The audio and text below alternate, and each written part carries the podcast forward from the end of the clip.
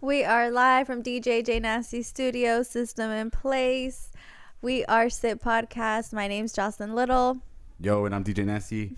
and your girl Vee, and we have a special guest, guys. So woo, the beautiful Fernanda Zuzul. Hey, big round of applause, ladies and gentlemen. That's right. That's right. Thank you. Good evening, y'all. Buenas tardes. So uh, we had Fernanda back uh, on episode 11 um, about nine months ago when we kind of first started our podcast, and we're here celebrating, um, you know, not celebrating, but kind of like going into our, the holidays of Thanksgiving now. And uh, we've kind of brought her back and to kind of give us some knowledge and, you know, give us, you know, like the, the whole background of like Thanksgiving and now kind of in her perspective and kind of what's going on. And compare it kind of to the new world that's that that that, that we, we are all being shown to now um, as what is it like 90s babies now grown adults. You we said that earlier. So um, please you know what's cracking what's cracking fernanda how you been how you been first of all like you're looking stunning Yes, We She love the new haircut. hair. come on like So guys, in gotta love. have her. yeah yeah she's got the no, new, seriously. the new swag I've known Fernanda for 10 plus years. Long, natural hair always. Mm. Yeah. And now she's short, dark hair. She's got her little money piece in the front. what is that called a money piece A money oh yeah that's savage that's savage Wow. I can't wait to earn mine. No, seriously, you look amazing. Yes, From the minute it. I saw you, I just fell in love with your new look. It looks amazing on you. Um, you know, it was. I actually had been wanting to cut my hair since I could remember, since I was a teen, honestly. But I think long hair has been um, culturally just part of my identity. Uh, I've always had long hair, and and I love. I have beautiful brown Oh, hair. luscious. I love love my hair, but you know, and just in the in the recent. Well, yeah, me lo quería cortar, but in the recent, in the past couple of years, I just been having this urge to just like shave it all Mhm.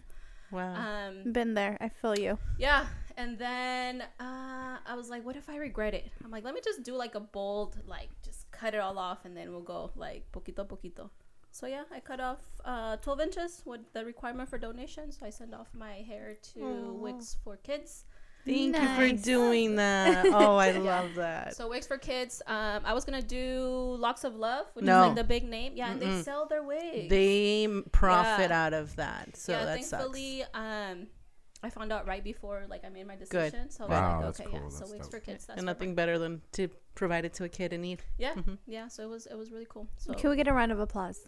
Hey. Yeah, that was awesome. Yep, yep, Yeah. yep, yep. So I didn't know you could do that. That's pretty dope. That's not, so I'm just gonna grow out 12 inches and then twelve just inches. make sure. You, yeah, that's the the minimum.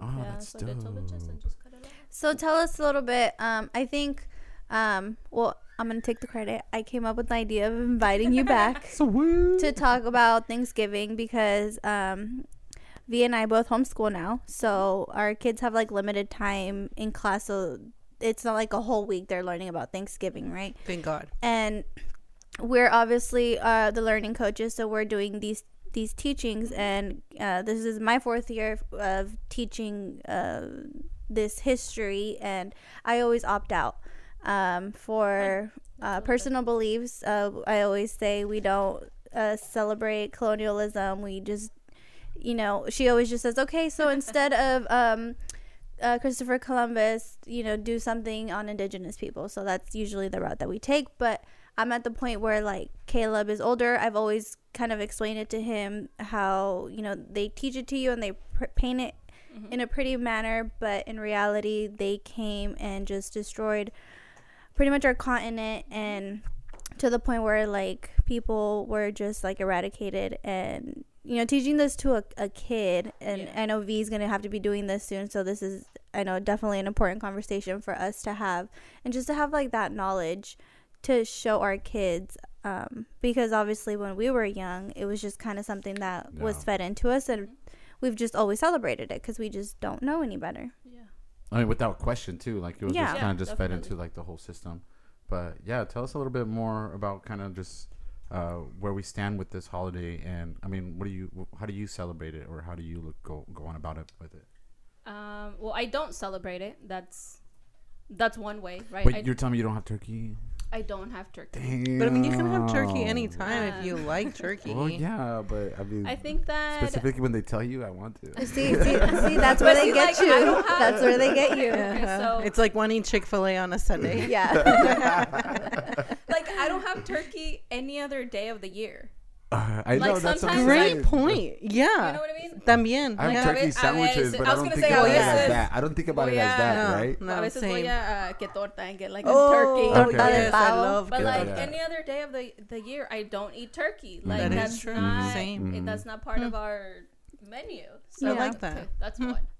Uh, and you can make the argument that you know you could eat cooked ham or tamales. You know, I think that as as the generations uh, adapt, you know, we just kind of make the food that we that we want during those celebra- during those celebrations. But yeah, I don't. Uh, I don't celebrate Thanksgiving, Okay. right? I think that uh, as as an indigenous person and as somebody who studied history, you know, um, it just doesn't fit with my with my values and my understanding of uh, of how things happen in this Thanksgiving, right?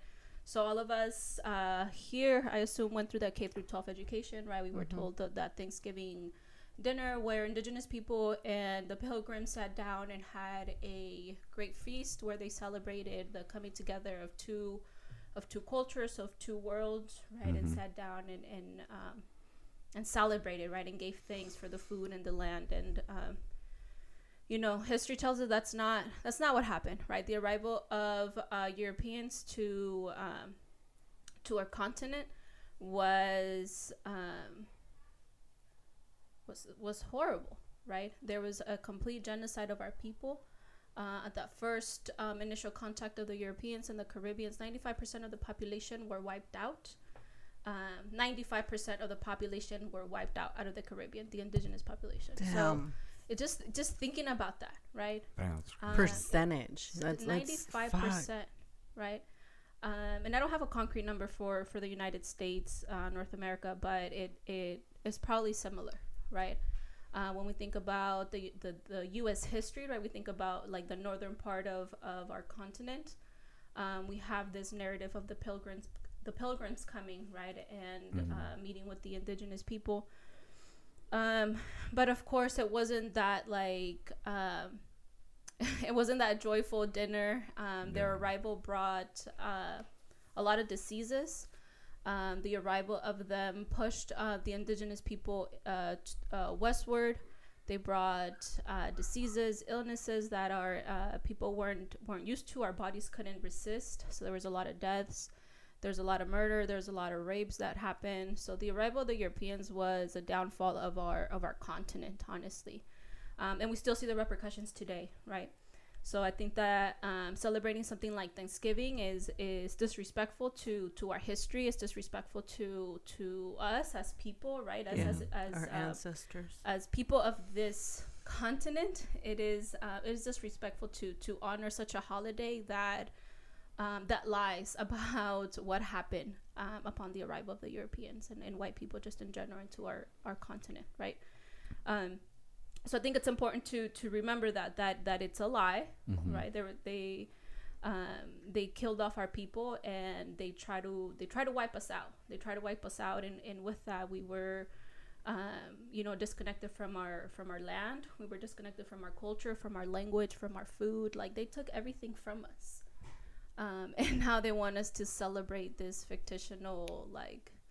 Like we all got dinner. along, yeah, like, we all got along and stuff yeah. like that. like it's No, all good. Like it's all And good. I, I, I do want to, yeah, I do want to emphasize that like um, our continent was uh, known, and, and this is throughout the different um, regions. We were known to being good hosts. So it was part of our our culture to to invite people in. I mean, if even To still, like in the. Mexican, yeah, like even today in like the Mexican traditions, you know, like cuando llega alguien y siempre Yeah. ofrece Yeah, una silla, you know, traes siempre algo, yeah. algo de comer, aunque sea unos Aunque sea un frijolitos. pan. Yeah, yeah, aunque sea Pan, unos yeah. frijolitos, a un So- pan and stuff like that. you always you so you are so favorable Yeah. And stuff, and but Wow. you know, and that's what we come down to. Shit, like it's like we we came through. We got a bucket of ice. We got some cut of was say, yeah. I know A most of basket of candy. most of the stuff is off frame, but that's part of who we are, right? Yeah, like, and it's like and it's the offering right like we Yeah, all yeah. we're yeah. we offer it makes Yeah. you feel at home, and then I think, but that's it makes you vulnerable to, for people to take Yes, advantage of so- you, so you know, and check it that, uh, and check yeah. that out. So, I, so that's something, and that's why I want to make, a,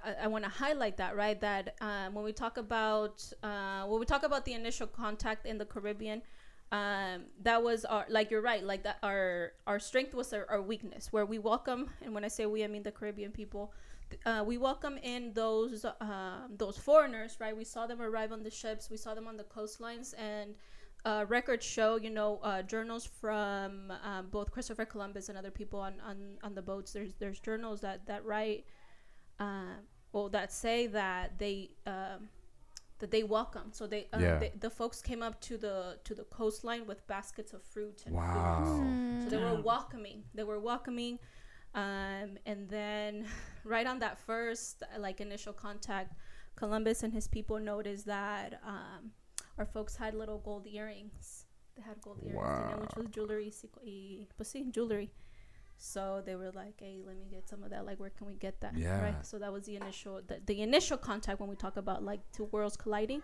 That's what it was. There was our indigenous people at the coastline, uh, welcoming, welcoming um, those big ships with baskets of food and fruits. Um, and then they arriving and noticing that we had, um, you know, that precious stone, which is gold. Um, so yeah, a lot of writings. Um, like gold and then like textiles, probably like a lot of um. I think they took Spices, like a lot of no? like spices and uh, Uh, no, so the spices were so they were looking for spices, but the Mhm. spices, remember, they're part of the Indian, um, the Mm. Indian region. Yeah. oh, okay, so okay. remember, Columbus was trying to. Um, so think of like our world, right?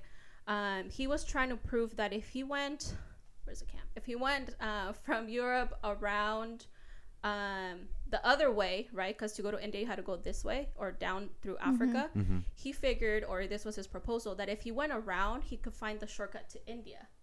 Oh, Oh, But- pendejo. But pendejo, right? No sabía there was this whole continent that was there. That's Oh, why upon shit. his arrival, he called the uh, he called the Taínos, uh, the people of Puerto, Puerto Rico and Haiti right now.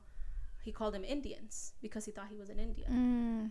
Because they So- were brown people. Because they were Mm, brown people, yeah. Oh, so he just Wow. thought he thought that they were Indians. So, so yeah. So no sabía. that But there Indians whole- from India, not Native yeah. Americans. Yeah, Yeah, that's why yeah. th- that's why we use that now, like Mhm. interchangeably. Like we Yeah. say Indians or Indios, right? For Okay, okay. people. Yeah. Uh, which in translation in Spanish it, it makes more sense. Like in indígena, Indigena. and indio is kind of Okay. I don't know. I'm pretty sure there's like a uh, there's a language theory behind that, but I don't know. Dang, I didn't know that. Yeah, but that's what they, that's what we're called Indios because they thought they were in India. Mhm. So that's one. He was lost at sea, right? Uh, so the narratives tell us that uh, Christopher Columbus was this great explorer, right? But Homeboy was really lost at sea. Um, so yeah, so so their arrival was really like the the downfall of our of our uh, of our civilization, just because they came in with uh, with violence, right? So their arrival. Uh, through their um, through their mentality of like conquest of acquiring of like taking back um, resources to pay back for the trip yeah they took our they took our gold And I mean, uh, one of the big one of the things that I've heard about, um, there's like a mine in you know like in Mexico, um, where it was like dug like hundreds of feet deep down. Like it's like one i'm of like sorry the what was stuck um uh, una like a mine una mina oh i mind where they were mining gold. Mhm. And like I don't know how many soldiers died. Like I, Yeah. I think like a whole army died of soldiers like going into like that mountain, right? Mhm. And then like right when they were gonna give up, you know, because the the the guy that was uh, coming from from uh, uh from across the sea, like he was like he was like already tired. He was like, "Fuck this, I'm not gonna." And then at the end, like he discovered gold, and then Mhm. that's when like I don't know like how many hundreds hundreds of more indigenous people died yeah from him trying to just get reach that gold. Mhm. You know, like it's I think it's one of like the uh, longest dug caves in Mexico. Oh. Um, and I think it's in Querétaro. I don't know. I need to find. I need to find the the the name, but yeah my friend was just talking to me about that, and that's a trip. Like you know, that's crazy. It's like just exploiting just resources and not caring about Yeah. people. You know what I mean? Like They deplete into- our, our resources, just like they do in uh, in Africa and South America. You know, yeah, and Yeah. it's just, just like taking advantage of just people that are, you know, maybe just good hearted with the land and stuff like Mhm. that. And they know. And it's like, but, Yeah. and that's why we're so distant from everything now. You know, we're able to just like, you know, drink a water bottle and throw it in the throw- ground, yeah you know, grab a little plastic here and there and that. So, because we're not close to the land like our Yeah, how we ancestors used were. yeah And, you know, even there's, we'd probably be farther in knowledge and farther in our technology if we would have kept to that thing oh yeah Instead of just being such like hungry Yeah. people and i mean i think it's just like the way that that ball just started rolling. You know what I mean? It didn't. It, Yes. it, it just well, you know, instead of good keeping going, evil came in and kind of just started Yeah. rolling the ball into I that I think we bad. were just pushed to a different direction. We were and it was pushed towards, to towards, towards money to- and gaining yeah, and the gain and of like more like of being um, a worker instead of being part of something. You yeah, just uh, being part of the collective, yeah. being part of the collective. Like you know, a lot of the tribes were just like it was just you know coming and bringing in all the harvest of everybody, everybody being able to eat, everybody owning a little own I little. think piece of little everyone like had a land and stuff purpose, like that. right? Yes. Um, yes. As to had a now, role. everyone has a job. Yeah. It's Yeah. different. it was more uh, communal in the sense that you, you're you're you're spot on where everybody was um, treated equally um, when we talk about like gender differences now like we didn't have that back then there was a sense of equality and there was a sense of like what are your your talents like what are you Mhm. good at and then that was your piece in contributing to to the community where Yeah. you uh, your your talents your passions your look to your calling you know it was it was your role your responsibility in a society and after the their arrival it was just uh It you sounds know. so unreal, though. it, it Like it from the movies, like it sounds like un- yeah. impossible. Like it's impossible because remember we've been conditioned like if you i arrived here in fourth grade um so so well but other people is like 12 years of the same story right Mhm. it's 12 years of navigating this uh, Celebrating institution- it. celebrating yeah, Yeah. the, navigating this white institution Yeah, yeah. that that the school system is right it's a white institution um, in california about uh, 75 to 80 percent of teachers are white women when um, the classrooms um, especially in california are the most diverse they have ever been so um, in california the majority of classrooms are uh, people of color so our instructors, our instructors don't um, reflect our population in terms of in the classroom, right? So when we talk about um, like this conditioning, that's how it happens, right? Because we have this white system in place, and then we have um, white people, and even like the the the, the teachers of color. that we went through the same system, right? And, and I'm speaking as a, as an educator, right? That went through that system. We were conditioned, we were trained, we were taught this narrative of, of whiteness, right? Of of um, this history that emphasizes the pilgrims and the founding fathers and the constitution y todas esas Yeah. mamadas, right? Um, at the expense of our own history, right? We know more about Washington than we know about like our indigenous leaders. yeah. We Oh, know that breaks about- my yeah, heart. we know more Yeah, about like the colonies than we do about the tribes that that lived um, Yeah, yeah. prior to those colonies, right? We know more about I don't know what the fuck I do think we know I think at this point we know m- more about everything except ourselves. except ourselves yeah and that's done with the purpose right Yeah. that's done with the purpose of of disconnecting us from from the land right one um, because then we become foreigners right and Then become dependent. We come we become uh, we become tokens in, in this system right? That's why they call us illegals. That's why they tell us that we don't have papers. That's what they tell us um, that We're we not have to prove um, our our blood right? Like Yeah, that's yeah. why like the um, the the tribes here in, in in the United States have to prove like their like their blood Yeah, they gotta get blood work in order to get, receive money Yeah. from the casinos so and shit. todo eso yeah like all of that is like straight bullshit right? That's Yeah. that's that's cultural genocide right that's Mm-hmm. them like taking away our identity our culture our language our food our way of living and imposing theirs on us Mm-hmm. right so that that's that essentially that's what colonialism is Yeah. colonialism is a foreign entity a foreign um in this case a foreign country coming into a piece of land and imposing their culture imposing their language their foods their way of living Yeah. onto ours and stripping us from from our identity from our foods from our Mhm. from our being right so that's why we have a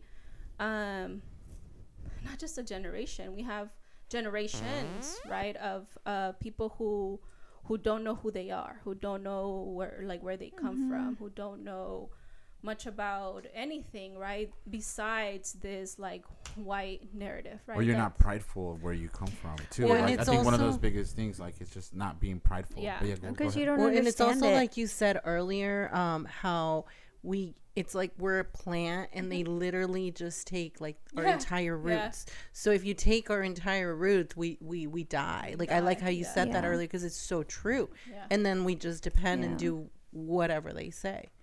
Yeah, Yeah, it's like it's- it's they're true. interrupting our growth cycle. That they they just put us somewhere. Like I know both of you girls, you know, were implants, I guess you could say, from a different from a you know different Yeah. country, and you And had I to actu- come here Yeah. and adjust to the culture, to the language, to Mhm. And I actually did come at the same time you did around fourth grade. Mm-hmm. And one of the hardest thing I was really into like my culture. Mm-hmm. Like I Me would get too, like the yeah. whole like literally my all the pictures my mom has of me mm-hmm. growing up in Mexico are like legit like you're Yeah. 100% Mexican, you know? Yeah. And then I come here and like it's Yeah. so sad, but like my mom says my Spanish is Yeah. todo chueco and it's true. yeah. Like it's so true. Like I'll talk to my mom and I catch myself talking to her in English, and because Yeah. she understands it, it keeps it going. Yeah. And I try my hardest to like talk to her in Spanish, but like sometimes it's easier to just like, Yeah. brrr, Yeah. you know, Yeah, and and that's wrong. But think about it, how much we're removed because like ahorita, like ahorita, si voy a Mexico, I'm not from there anyways. Ni de You know, aquí and ni de I'm- allá. yeah, and I'm over here, y tampoco, tam- you know, you feel out of But place. you know what I like? you What I like is that I feel like like Ezekiel, my son, um, I know he chose me to be his mom because he has taught me so much. Like one of the things he's been bugging me about, and maybe because I'm around like my mom and stuff, and you know she speaks Spanish and be like, "What she say? What she say?" And today we saw my mom, and then I was telling her like we were talking about like all his classes because he has a lot of classes, like it's a lot, and he's like, "Yeah, but I don't have Spanish," and I was like. I know, puppy, but you have like seven others, you know. And he's like, I want to learn Spanish. good. So when I go That's to cool. Mexico with David, and I was just like, "You do?" And he's like, "Yeah, I want to learn Spanish." him. And then I just like I feel, and then talking about this right now, I feel like he is like my my amazing person to remind me like what we need to do. But also, don't feel bad because Spanish is the colonizer's language. yeah, and, and that's it. That's it. just like like layers, right? Like, yeah. Yeah. and Yeah. That, I feel like that. Although Spanish feels closer to It home. Yeah, it's definitely. actually further from home, and I feel like that's crazy. that's just another hurdle we have to get through to even get to our native language. Yeah.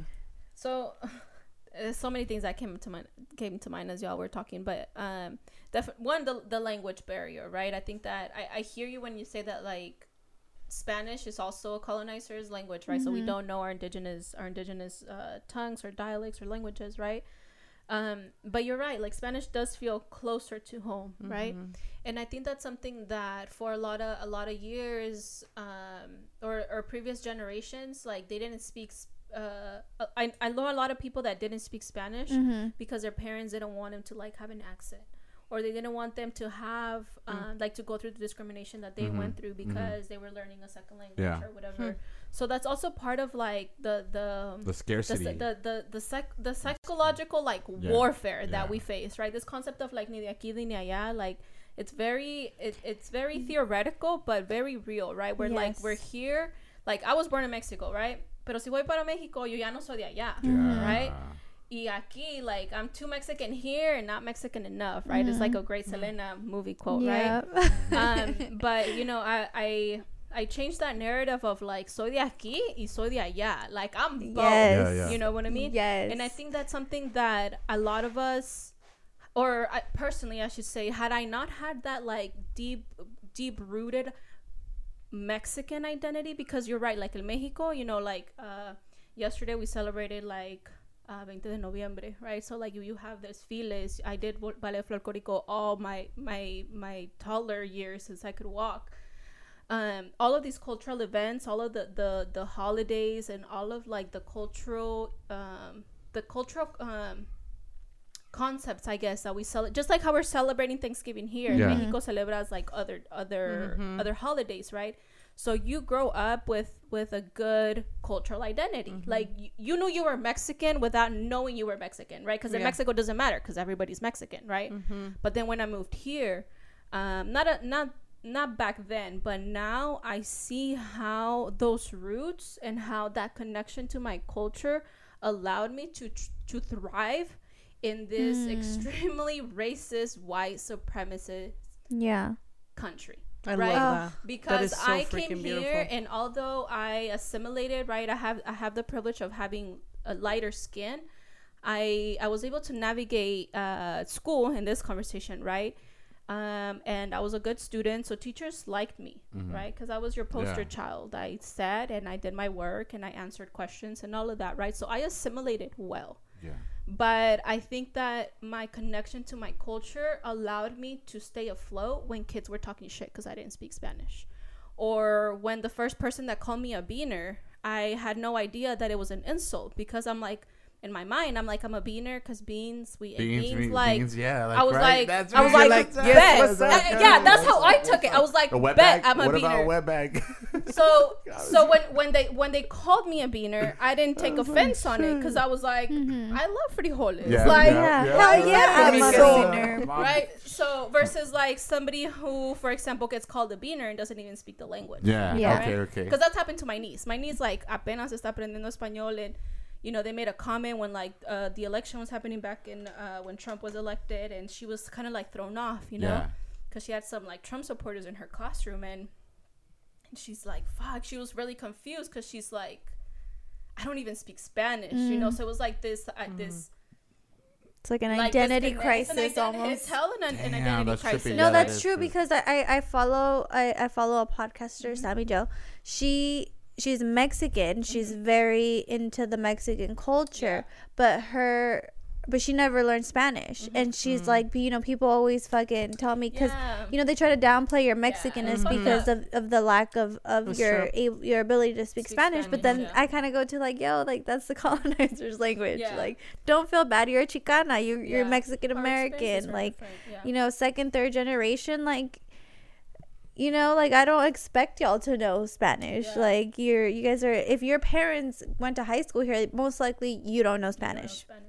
Yeah. But now, like, I mean, I feel like the as as the generations grow and grow, like we're intermixing more. Like, you know, like you know, like white with Mexican, Mexican with black, mm-hmm. you know, black on mm-hmm. white. You know, like it's just like all this like you know different culture. But I just I, I feel like for the for one of the things I think that I wanted to kind of go into was because of the fact that like when when you study like a I think you say sociology or something like with the with, with the movement of people mm-hmm. and how like society moves, you know, like now um we're moved by like this this narrative of like race. Mm-hmm. And like that's mm. kind of become like the bigger topic now what it is in like the last maybe like five years you know? Mm-hmm. Because growing up it was it was like yeah okay we celebrate these holidays but it wasn't a lot of like hey because you're mexican or because you're white or because you're indian and stuff like that I feel like there was. but but I feel like Mm, now, not as but I feel like now it's as more of the narrative of like this is what has to get pushed on to to everybody into like everything like everything Mm-hmm. that happens it's either because it happens to you because you're white because you're Mexican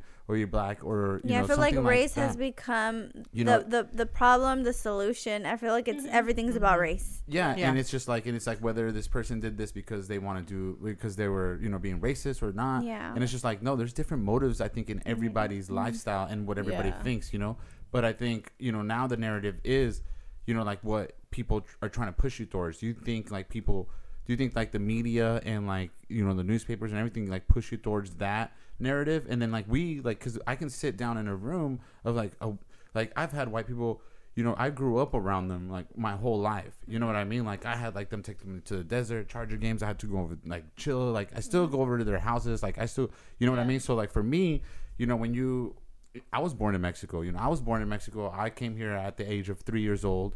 You know, I had to simulate with the language. I had to go to Lincoln. I had to like be in like the Spanish and English learning classes. You know, I wasn't that like token kid that was like, you know, chilling and, and yeah. just doing my work. I was the one that was like fucking destructive. So I know Yeah. probably the teachers were like, that fucking little Mexican. He's just a fucking, Yeah. you know, like desmadroso and shit like that. Like you, you were know? just disconnected from what was going in the Eh, class. yeah, and disconnected You, didn't or- see yourself represented. and yeah maybe like that and like that's kind of how i feel you know like I, I feel like i can sit down in a table like this Mm-hmm. and be like white mexican black asian and like we can all get along and we can all have like a Yeah. Yeah. civilized uh conversation but when once but once you look at in the narrative like in the tv or Yeah. in the news and stuff or on on facebook and stuff like that that's not the narrative that's going I feel like it's always a indiv- narrative of like, individually, oh, we're, we're all- like set away we're like fuck We're this, all you, ready you to know? take the next step individually, but I feel like as the as, As a a collective, collective. as the mass, I feel like because the narrative to a lot of uh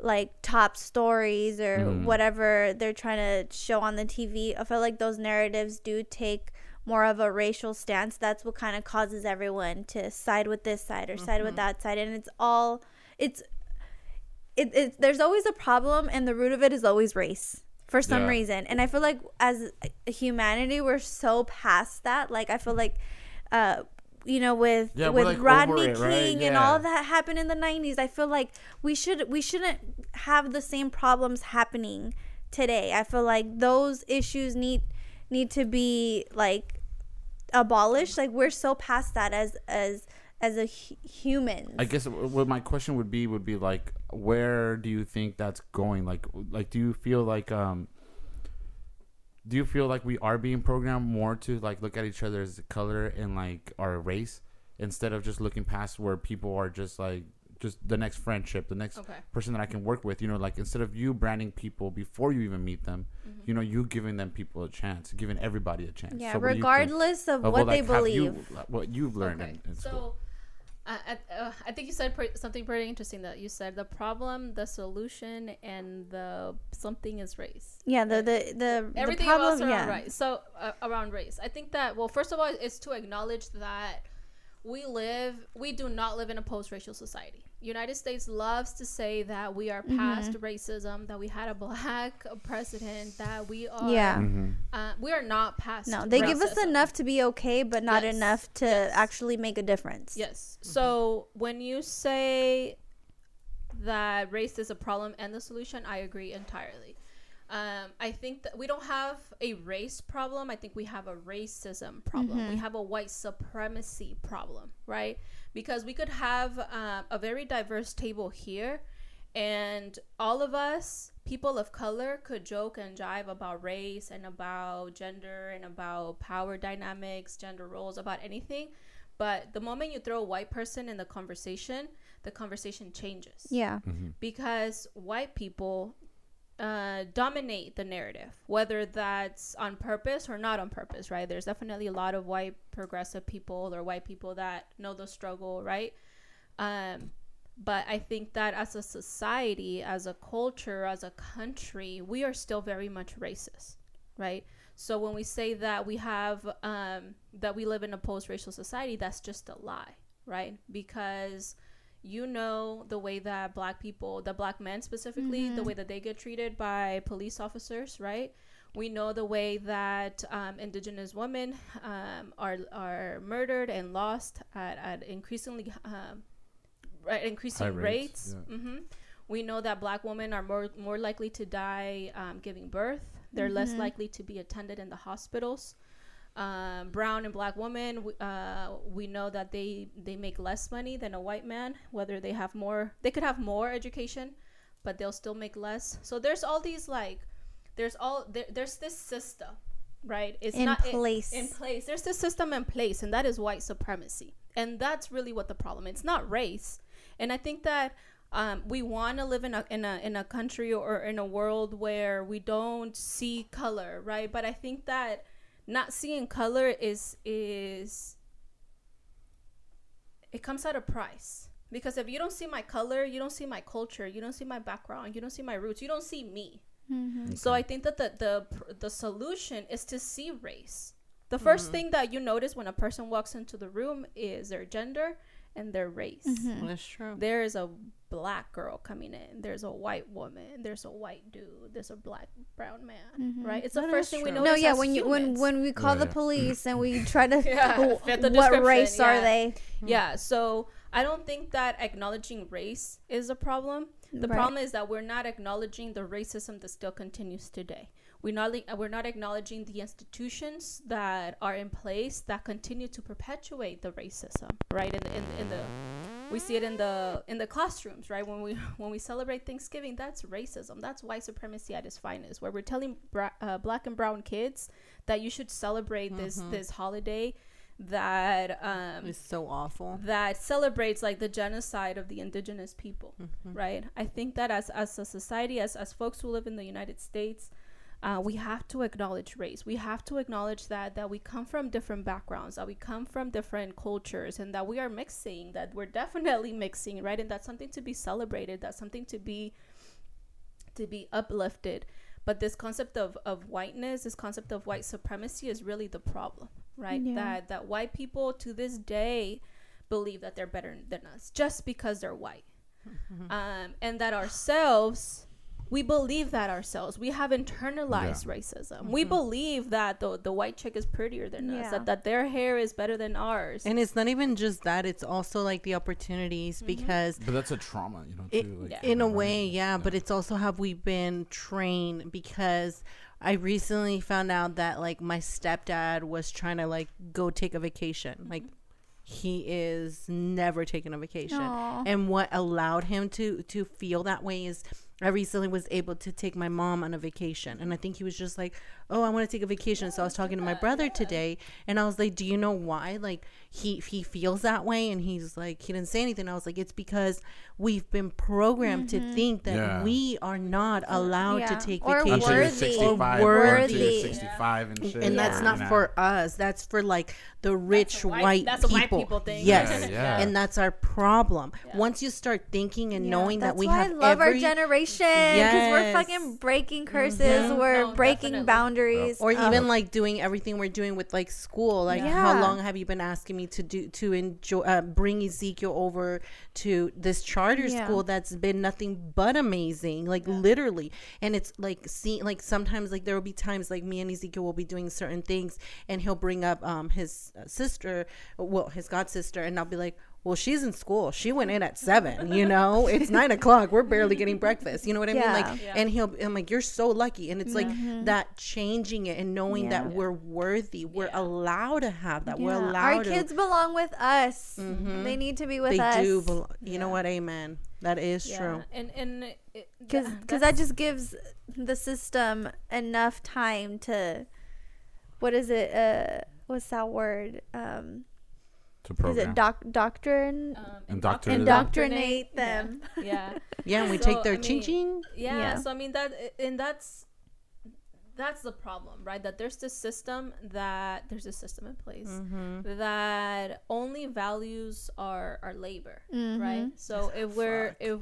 if us like the working yeah, the farmers right? are the best. Like everybody roots for the farmers, right? Yeah, 'Cause until it's time to fucking no, time to pay yeah. no, no, no, no, no, no, no. You know, They they like- root for veganism and organic and food Yes, Organic and, food. yeah, Yeah, they they, they don't and- root for the people. They root for the lifestyle. they, they root for the for the products it's right coming. Yeah, see the an- our ancestors are Yeah. coming They're- in they're- they're- through. so definitely i think there's there's definite uh there's a um a disconnection with like our worth right? And, and this is this is also part of a colonization Oh, yeah. right? Where um you know the people the um, the people working in the fields right? When we talk about farmers like their their value is is equal to how many boxes can they produce a day right um and no matter what weather. and, and, and regardless All of the weather weathers. or pandemics or world Fires. or fires yeah or natural Fires, all disasters right so it's um it's our value tied to our production Mm-hmm. right and that's that it's just it, it's a it's a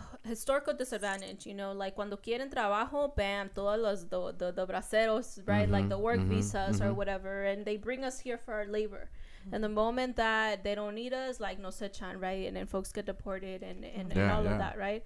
So definitely there's there's a um there's a disconnection between like our our connection to the land right? When we think about like brown people literally working the land that is not valued. And when you think about it like that is like the most beautiful thing that you could Yeah. do. It's it's like um, planting crops and and nurturing them and um, It's like you said, give and, And you give 'em to the receive. It's people the and give, yeah, it's, it's the, the most give and the rewarding feeling. So one of the Yeah. Wow. one of the things that I did hear about, like you know, was uh, like when the colonizers came into like southern, the the Americas was um in different tribes, like they didn't let them uh, trade anymore. So these these these tribes had all these different Routes. trade routes and stuff where they would trade goods and stuff. And so when the colonizers came in, they completely stopped all that. Yeah. And all the trade would go first to to uh to Overseas. overseas, then they would make everything and then bring it back and then sell it to the colonizers that are that to, Oh. to the people that were living Ugh, here that's so, if you really think like, about it yeah yeah corporate So- America. yeah that's so Yeah. corporate america it was like it started since the beginning Oh my where God, they like- stopped they completely stopped like indigenous people everybody like trading between each other Yeah. and then they moved and they so they would ship everything out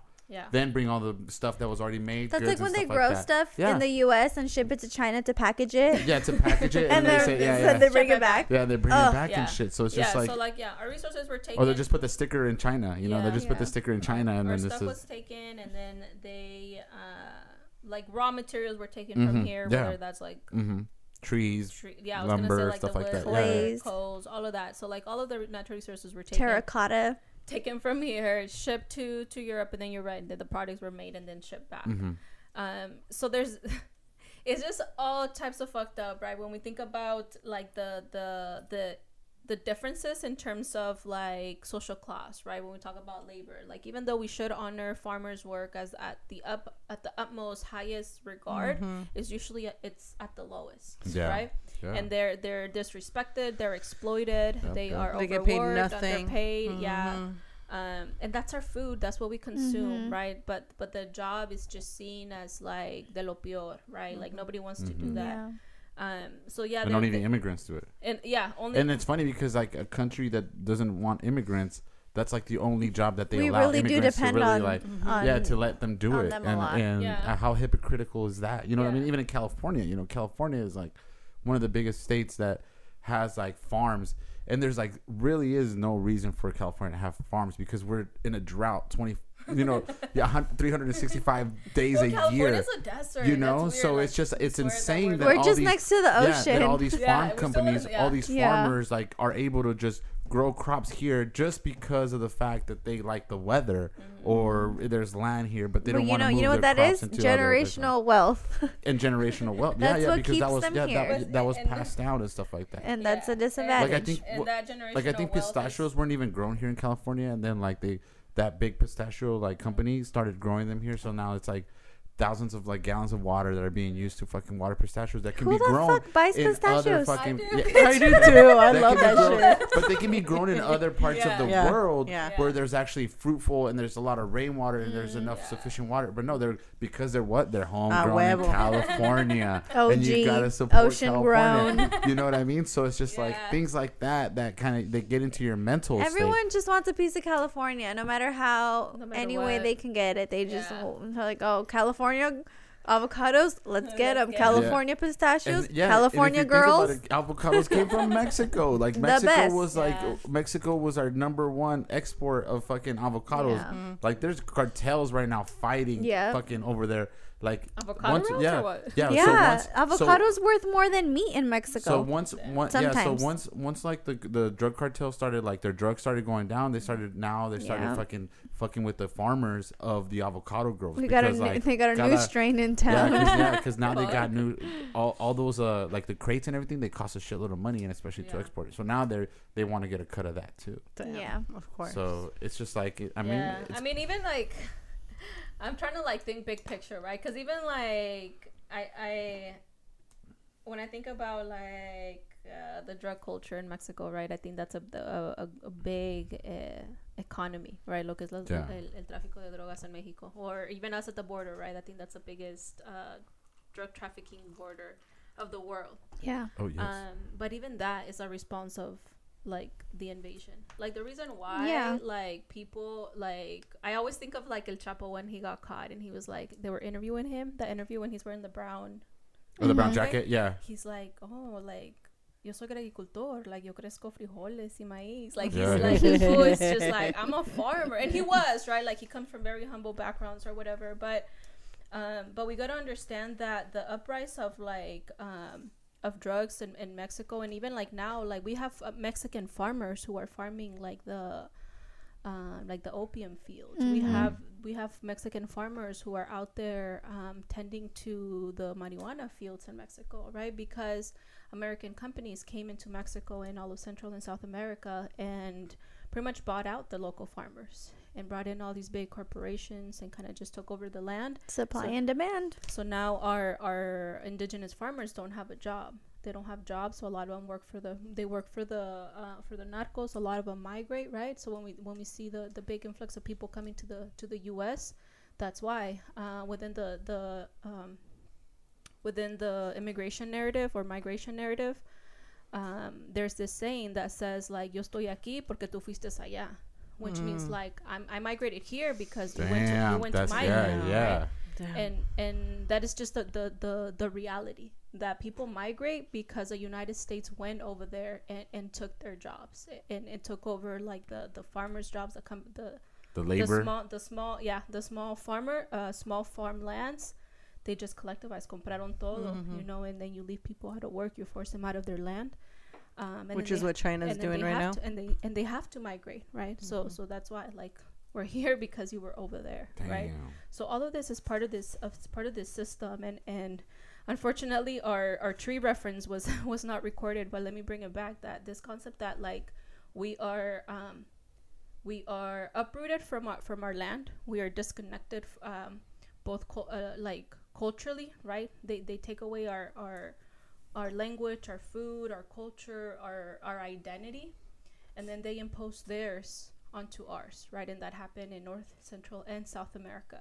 And what happens is that we don't know our history. So there's this there's this constant or this this this generational amnesia. There's this historical amnesia Yeah. where we don't know where we come from. We don't know our history. We don't know our people and what our people were very much capable of right and and what we're fed is this white narrative is this white supremacy supremacist narrative right that los pinches um, pilgrims vinieron a civilizarnos así que the yeah, that they the landed on Plymouth Rock.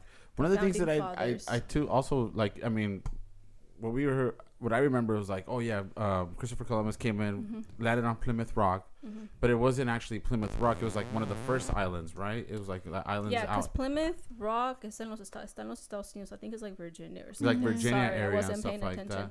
that. Um, but then like for me, like you know that that it wasn't just him. Like it was other colonizers that came from also from Europe and stuff, Mm-hmm. and they actually landed also like in New York areas, and they landed like all the way up in like Canada and stuff like Yeah. that. So like it wasn't just one form of type of settlers. It was kind of yeah, like there a was rush a lot of explorers that came in that that came in and like kind of took over and they just saw land and they just started taking it so like Yeah. so they would just call more people like hey you know like da da da like come over yeah. here so what ended up happening was the fact that um, why all this land and stuff like that was taken from people and from this indigenous people is the fact that you know um, in England and like all those like uh, in those countries where like the people that they would send over Mm-hmm. were criminals, crooks, people that people that they didn't want in that city anyways. Mm-hmm. So they were like, "Fuck it, if you die out at sea, like if you ¿Qué die, si te importa? mueres, no me Yeah, importa." yeah. You know, and I'm gonna send you over there, Yeah. and you're gonna be taken care of by the guards or the whatever Yeah. the police.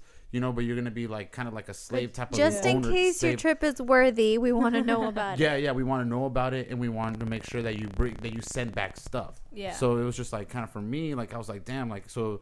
Once those settlers came over here, and they're like, man, fuck that. We're look at all this fucking land. I can run away. Yeah. And I don't. Let's pretend I yeah, don't. Yeah. Yeah. I My new run name is George and I can just Washington. go, go own five acres, Yeah. ten acres, and just grab them by myself. Put Yeah. a fence, and Yeah. nobody's gonna fuck with Yeah. me. You know what I mean? So, Yeah. um, and that's kind of how that that that Uh, started. Yeah, I so I never heard that that they were sending like criminals. It makes me think of like Trump's delivery of It makes me Yeah. think of like Sorry, sorry. Cuba. Well, yeah, Um, you know, like I mean, like if it, So you know, know you're not gonna send your best off, people. like- you know, you're not gonna send your best people, right? Like Trump I said. know they sent criminals. I know they were sending criminals to Australia, but I don't To like. I can't fit my timeline as to where so that there's was. so there's uh um, there's this uh guy named Craze Mhm. on on YouTube, and I've Mhm. been following because he Yeah. does like little animation videos and Mhm. stuff.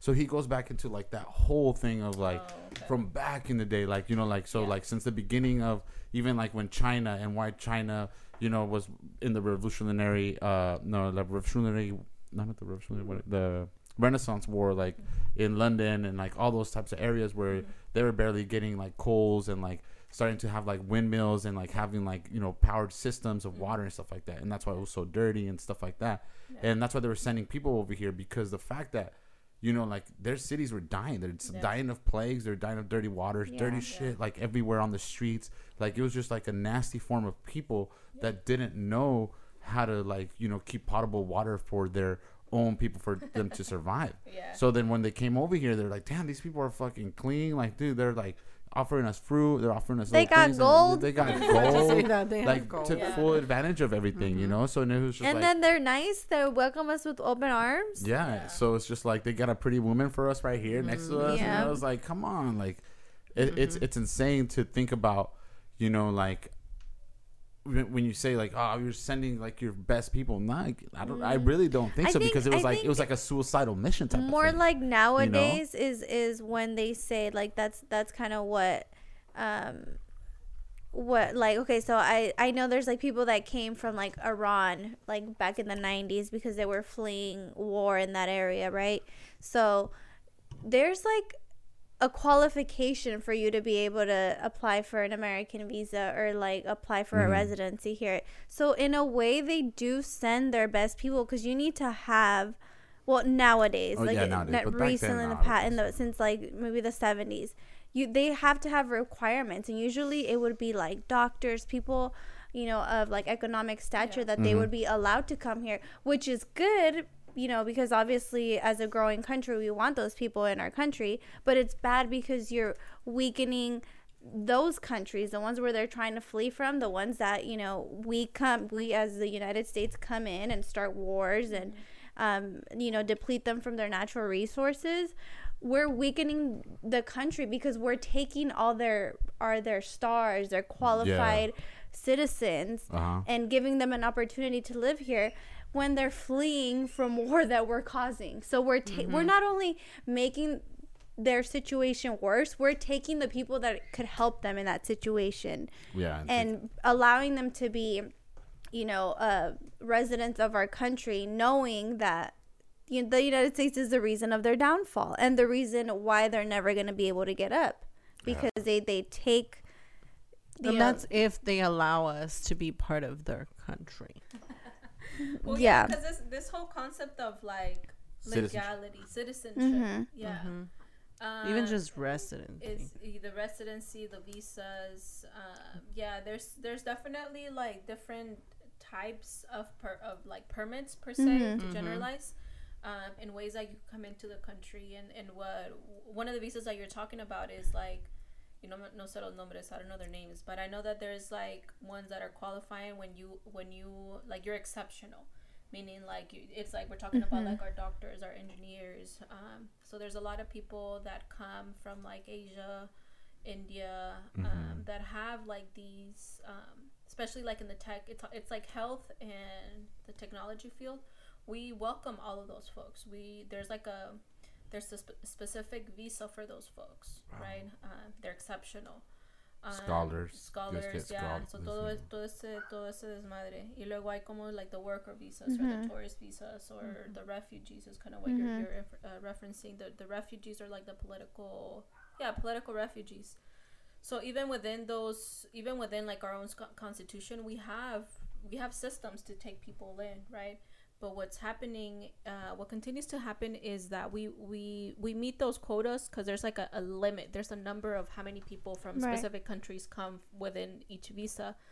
and we fulfill all of the the higher um like the higher requirements like these ex- exceptional folks but like for example all of the people that are at the border right now that are living under bridges all of them have a constitutional right to show up at the f Mhm. at the at the border and um and request a um a refugee or or as- or political asylum Okay. um but So that's not so. Even if you're crossing through Mexico, like I mean, like I don't know, like Yeah. it just depends on the laws Yeah. in Mexico, right? I mean, Uh, or what? No, uh, no, because the American, uh, like the U.S. Constitution, says that anybody from any country could arrive at an American border and and ask for political asylum Yeah. or or refugee. And constitutionally, they have the right to see a judge. They cannot be deported. They cannot be sent back. They have the right to be uh, to stay in the United States un- until they see a judge. Damn. Yeah, that's in our constitution. But what happens is that eso es en papel, right? But in practice, it's completely different, Mhm. and that's why we have thousands of people at the border that are just halted there. yeah trying to and rush it they just rush tried in rushing it and- the other and- day again Yeah, and even like the police, the not the police, the the border patrols or the agents agents there are saying are telling the people like, oh no, you need to go back, you need to go back. When in reality, that's like that's against our constitution. But because they came in masses, because they're brown, because it doesn't fit the agenda, doesn't fit like this model citizen or model citizen or resident, um, they're being unof- Oh. unofficially denied because Okay. constitutionally they have the right to see a judge. Yeah, because I mean, we didn't we just flow out like four gra- four thousand like people from, Uh, Afghanistan, Afghanistan, yeah. And you know, like So I mean, even Kim Kardashian brought some people over this past Yeah, weekend. all I Uh, think to you the know. that was to England, I think, I was thinking about um, the exceptional or the United Nations, the no, exception United of, Kingdom. of visas. Mhm. Um, So are- how do you do that? Like, how are you like a you like? How are you like a famous star and you're able to like charter a plane? Oh, And, pues like- te iba a decir. Okay, so Yeah, Trump, okay. Trump's wife is here on an exceptional visa. Mhm. An exceptional. Mhm. Exceptional. and so Uh, is her family. and, and her family too. But when you look at them, there's nothing exceptional about them. I mean, she Yeah. got nice titties, but Come on. but that doesn't fit under the exceptional The exception. well, if, if criteria. no, Trump- but I'm, I'm just well, I'm you- just sharing well, this. Trump probably de- uh, described it to the immigration. He's like, she's an exceptional woman. she's got you know, I tell exceptional you, titties. exceptional woman. no, I no, tell and you. I- and I don't even think that. he had to say shit. Yeah, because money, They just money, probably money talks. talks, money Yeah, talks. Of definitely. course it does. And, and, and They're dollars like speak we all need languages. we need her as the model. Yeah, and I bring that up just to, to show, to make an example, right, of Okay. like of who's able Mm-hmm. to come into the country and who isn't, and depending on the depending on the the political climate, depending on what's going on in the world, um, we deny those those folks access to to to the country itself, and then to this concept of like legal or citizenship or whatever. Um, so yeah, that's another just that's just another way to like um, to divide us right? Because um, you know when all those people were coming here in in masses right se venían en, en grupos grandes you know I had, Caravanas. in caravanas I, I i heard a lot of people like mexican people who you know the conversations were like oh like les damos papeles do we give them permits? Do we give them like access to come in or whatever? And a lot of mexicans were like nah fuck Mhm. that. Like i was here first. Like i should get papers before they can. They should you know and i think that that's again that's a very colonized mindset right Mhm. of like why why do they deserve it if i've been here right Yeah. or why do they deserve it if i i have a life here or a Or I'm house closer. i'm close yeah yeah I'm already inside.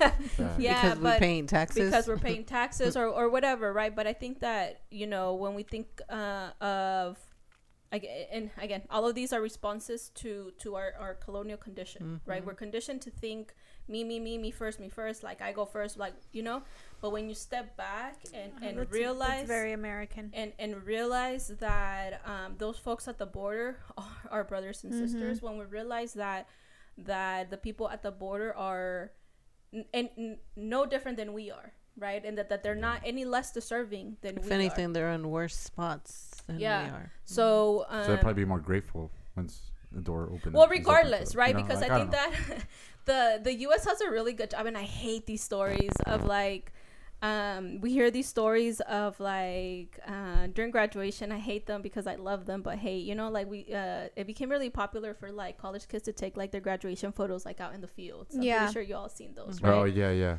um or like as you know as photos of like their dad showing up in like their work attire like Mhm. sucio Yeah, you know yeah. like they're they're very beautiful right because like i could so relate you know what i mean i could Mhm. i could definitely like see my uh, my dad in his work clothes and like his sacrifices for me to to be able to continue higher education you know that's just a, such a beautiful story.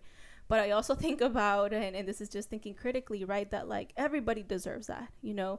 Everybody deserves that. Like you don't have to be this like magnificent like fucking ivy league student to deserve some dignity to Mhm. deserve the right to to have um, housing to have education to have healthcare to have a, a, a place a home where you're not having to fucking deal with the gangs or deal with mm-hmm. like bombings right? We're bombing all the, the, the other side of the world. It's like like everybody deserves that. Everybody yeah. deserves a, a dignified living where you are just vibing where you could just wake up smell the fucking clean air get some fresh fruit and eat and enjoy your day right? But the, Yeah. the american society has us so like cut up with like production and, and Mhm. buying and selling and gaining Deadlines. yeah, and gaining things, right? That's just like our mentality of like produce, produce, produce, right? Yeah, but like, fuck, like, can we just like sit down and relax and enjoy just fucking being alive? You know, that's the Mhm. indigenous way, like where you could just wake up and fucking smell the coffee. The little things. the little Yeah. things, fuck yeah, you know, and I think that's one thing that I did appreciate about like the the shutdown that like people just Yeah, I was just gonna say that. Yeah, yeah. I think I feel like a lot of people got into that consciousness just of just like, they're like, fuck like- it, I me me vale. I, I- I mean, I think know? it was, it was hard, right? This mm-hmm. Yeah, yeah, yeah, realization no, of yeah. like, fuck, like if I'm not down? working, like who the fuck am I? Right? Where am I gonna get my food Where am I gonna get my food? Like, mm-hmm. is this is this like the it- end. It's yeah, this disconnection right Yeah. from what we knew as our reality, Mm-hmm. right? But people got to stay home. I I love that the initial. Um, the first positive note that I shared with my students was like all the images of like the animals going out into like the streets, Mm-hmm. or like um yeah, like los animales, whether that's in the lake Or lakes the or in empty the main, LA empty the highways. LA yeah, there was People this, were skating. Yes, there was somebody skating down in San Diego, down like the 15 and shit. That was such beautiful like contrast to like this condensed traffic jam that happens in that in that area. It's like the end of dystopia almost. It was very dystopian, but very like relaxing in the sense of like fuck people like.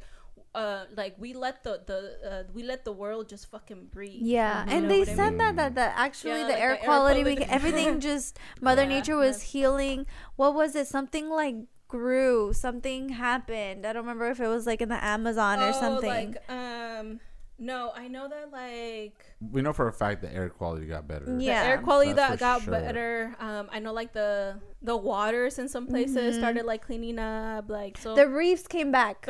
Or s- Something. Something like that, yeah. Like peop, uh, people were just staying their asses home, and nature was like, "All right, bet, let me fucking thrive Take a a little, you breathe. know, take a Yeah, breather too." fuck, So, cool. So like that is like sorry i'm trying to connect it back to what we're talking about right that Mhm. like in, in in american narrative like you have to be exceptional to receive yeah. citizenship Nine You to have- five, five. yeah, you have Monday to through be Friday. like this hard worker that struggled that has like a Yeah. sob story for you to like deserve some fucking papers but it's like go in front nah of the judge. you need a be like, thesis for college. Yeah, and like- why do you deserve to like be why here? Why can't we just fuck like why can't I just be here? yeah exactly Eh, that's my fucking point And I think, right and Well, I it's yeah, like no, you you, were you do have to prove like a reason to why you're worthy Why to you- exist. why you're worthy to or, exist, or yeah. what Yeah. you're like what you were saying can earlier that I. I mentioned like oh it sounds like so unreal like from the movies it's like Yeah. imagine just being able to wake up and use your creative Yeah, creativity, creativity, creativity yeah. and just be like super happy and take I think of like holidays. One of the reasons I don't personally like holidays and I feel like obviously it's like in me, it's in in my my roots that they were taken. Um I don't know about you guys, but like in my household, like whether it was with my tias, my tios, uh, my mom, da, da, any of that, there was always like arguments on like the whole cooking, cleaning, who gave the best presents, this, that. I hated that shit because mm-hmm. I grew up in a family where like it was all about brands. Wh- whether it was like now, of course, it's like the whole Gucci, blah, blah, blah. But back then it was like Roxy and like all these mm-hmm. things that were fat. super, yeah, that were super, super expensive. Juicy- Apple for- bottom jeans, juicy apple- The which of course we fur. which of course we all wanted them but it's like Yeah, yeah. again we were disconnected from what really matters, sitting matters, down like wow we Fuck have Just the yeah. having a pair everybody shoes there. Is what's Mhm. important. yeah And then yeah. what about feeling down? Like I know I felt down a couple of Christmases, like Same. back in Oh, the di- when you don't have much money to give, or you know you don't have like those, you know, like that nice Yeah. Christmas or Oh stuff like that. God. You know, But- so but it's just you like know things like what? that that happen. I that- will that- Both Same. are stressful. Whether Yeah. you have gifts to Oh, give not, or yeah. none to give. Yeah, maybe, Me, yeah, yeah, I've, that's I've been that's true. unemployed for the past two years, so I've I'm like sorry y'all. Like I'll I'll cook for you. You guys can come over. Like you need you to have ride m- somewhere. you I've have got me you. as yeah, the present I'm the present. I'm the yes My presence is Yeah. a present. yeah and I, but it feels bad because like there was you know years obviously when i was able to give and i was like everyone got a gift for me one two, three Mm-hmm. gifts and it felt so good to give and then the next years i like almost didn't even want to celebrate christmas because i felt so unworthy because i wasn't working and i didn't have and you know and it, i that sucks and it's a it's That a sucks. shitty fucking feeling I feel like I'm a, I'm happier not celebrating it. Yeah. And, that- and that's like a reminder of how I don't belong in whatever I'm being told we need to well celebrate. you know what's crazy with me is mm, i grew up jehovah's witness for like most of my life. But we weren't like super involved. It was just because like my mom's dad was jehovah's witness and then my grandma's mom was jehovah's witness. So like on both sides the religion kind of so I do was, like the fact that they don't celebrate all these things, but when you're a kid it's fucked up you know in i a didn't way. never celebrate especially when you go to school and that's I think Yeah. talk I think about. I was like Mhm. 13 when uh, my grandma like threw me a birthday party behind my mom's back in Ensenada. she got me a jumper because I had never celebrated my birthday ever, cool. and I was like 13. I remember someone gave me like this pussy, pu- no, uh, Josie and the Pussycats, Josie and the Pussycat You're like, shorts, and they said Josie on them. My name's Joselyn. And it was like so cute. I remember that particularly. But my grandma like snuck. Cause she's always been like a rebel, and she like snuck me, and she had she threw me a birthday party at her sister's house, and they had a jumper for me. I was like in shock. I couldn't believe that this was all for me, cause I never celebrated a birthday. never That's why that. when I was like 16, I threw a fat party. 17, fat party. 18. Ever since then, my whole life for it. my whole life Yeah. has been a party and my whole thing was like my my turn my birthday into a lifestyle freaking 2 Chainz and drake that was my thing i was i, I literally wanted to turn my birthday into a That's lifestyle why she wild. because i never, got to celebrate, celebrate, yeah. anything and then eventually my mom like started celebrating um Thanksgiving and Christmas and then eventually they were okay celebrating Halloween. Even nowadays like like to me it's more like of a creative thing Halloween. I I love to like explore my creativity, but as far as like like trick or treating and that stuff like uh, like no me llama la atención, but I do love that everyone's just able to like dress in a character and like Yeah, that's what I love. I love the creativity. And like with Christmas, I always talk about it. Like I'm like it's a pagan holiday. Like I'm like yeah, I understand it. I get it. But I'll take my present though. yeah, I'll, I'll get a gift. Give me the Gucci. I'll take it. I'll take it. Yeah. Fuck Gucci, but I'll still wear it. Oh, you know things like that. I'm just like, mm-hmm. it comes to the point where like I understand, so I feel okay with like receiving and giving because I know when I was able to give, I gave, and now it's my turn to receive. Mm-hmm. So Amen. give it to me. Give it to me, baby. But I, I got a pineapple, so blink blink. Time I've gotten more comfortable with my brownness and not necessarily like being okay with being brown, but like making white people feel uncomfortable. Like t- today, um, I went to get my nails done and it was like a hard morning. I was I had been crying. I was 15 minutes late to my appointment. I walk in, they like sit me on the corner, and then there's like this white lady with like her big Louis bag, and like I'm just sitting there with my braids like all the way down. I'm like in pajama pants, like you know, with my sunglasses on, like looking very important, like switching over from my water bottle to my phone to my other phone, and I'm like, ugh, like, like I'm like trying to get myself together because I just had an eventful morning, right? And so I'm just sitting there, and I can just feel this lady. I'm like sitting like right here, and she's like sitting over there, and she's just staring at me, and like I can feel her staring at me, and like she's like a middle aged white woman, but you know, like she's obviously okay if she's getting her nails done on a Monday at freaking uh, 10:30, 10:45. Yeah, she's probably like, "Who's this?" And then this lady's asking me about. She's like, "Oh, like oh for the holidays." I'm like, "Yeah, I'm gonna be in Vegas for my son's tournament." And and this lady, she's sitting like this. She just turns over and looks at me like. I was like, yeah, I'll be in Vegas oh, for Oh, like, like, I can't a believe you have a week. son, like, yeah, such shit like that. yeah, Yeah. like like where We're like where is he, or like where you know? Like the judgmental whiteness. Yeah, and I'm over here like, yeah, like we're gonna be in Vegas for a week, and she's like, oh, you're gonna be there for Black Friday. She's like, I want to go for Black Friday. The lady that's doing my nails, and I'm like, oh yeah, like she's like, oh, where are you staying? And I was like, oh, we're staying here. And then I just like see the lady just like turn at like you know she kept turning at me, and then eventually they sat her down next to me, and I'm talking to um the lady that's doing uh, my nails. And we're talking i was i was like oh yeah. I was like my son calls my nails like the back scratchers. And then she goes the the white lady she goes oh my god that's so crazy that you said that because i literally just had to scratch my back. And i felt an itch on my back. And like you literally just said back scratchers. I was like And she said, "Can you scratch my back?" I was just like, yeah. but you know, and she was just um. kind of like, I, I think I felt like she wanted to talk to me, kind of, yeah. because I like went in there and like obviously I had a bad day, bad morning, so I was like emotional, but but reserved. Yeah, like I wasn't like looking around. It was like the one time I realized that I wasn't like looking around. I was just kind of like. I Oh really, my I really God. don't want to be here getting my nails done right now, but I'm here and like I made the appointment, I made it, I was late, but whatever. But like I just felt her intensity, and like part of me was just like, I really don't want to sit here and be nice to you just because you showed interest in me. Like I don't, I don't feel like I owe you the attention that you you feel like you deserve from me. yeah, yeah. yeah, yeah. So that's. But other times I'd be like chopping it up. But today I was just like, no, I'm the white woman today. Don't talk to me. Speak to the hand because the face don't Yeah, don't hear it. talk to me. So bam. Yeah, white people take up space. Yeah. That's why I feel like I'm more comfortable, you know, with how I look because I feel like I uh, it intimidates them. It intimidates them that I'm not a cookie cutter bitch wearing a fucking basic ass Louis Vuitton Yeah, bag. You know what. I mean? Well, it also intimidates them. the way that you carry yourself way because that- they, Yeah. they know that that shit's contagious, dude. At the end of the day, it's like you know, like what's the percentage? You know, like I think they've been going around this percentage. Like within the next ten years, like Oh yeah. white people are going to be the minority. Like you know, that's the the If minority not right now. already. Yeah, if not, like pretty much, I think the census of California was like, I Oh, think like they said that it was like a, since a census, I think. yeah. So it's like The it- 2020 census, no? I want to say the 2010.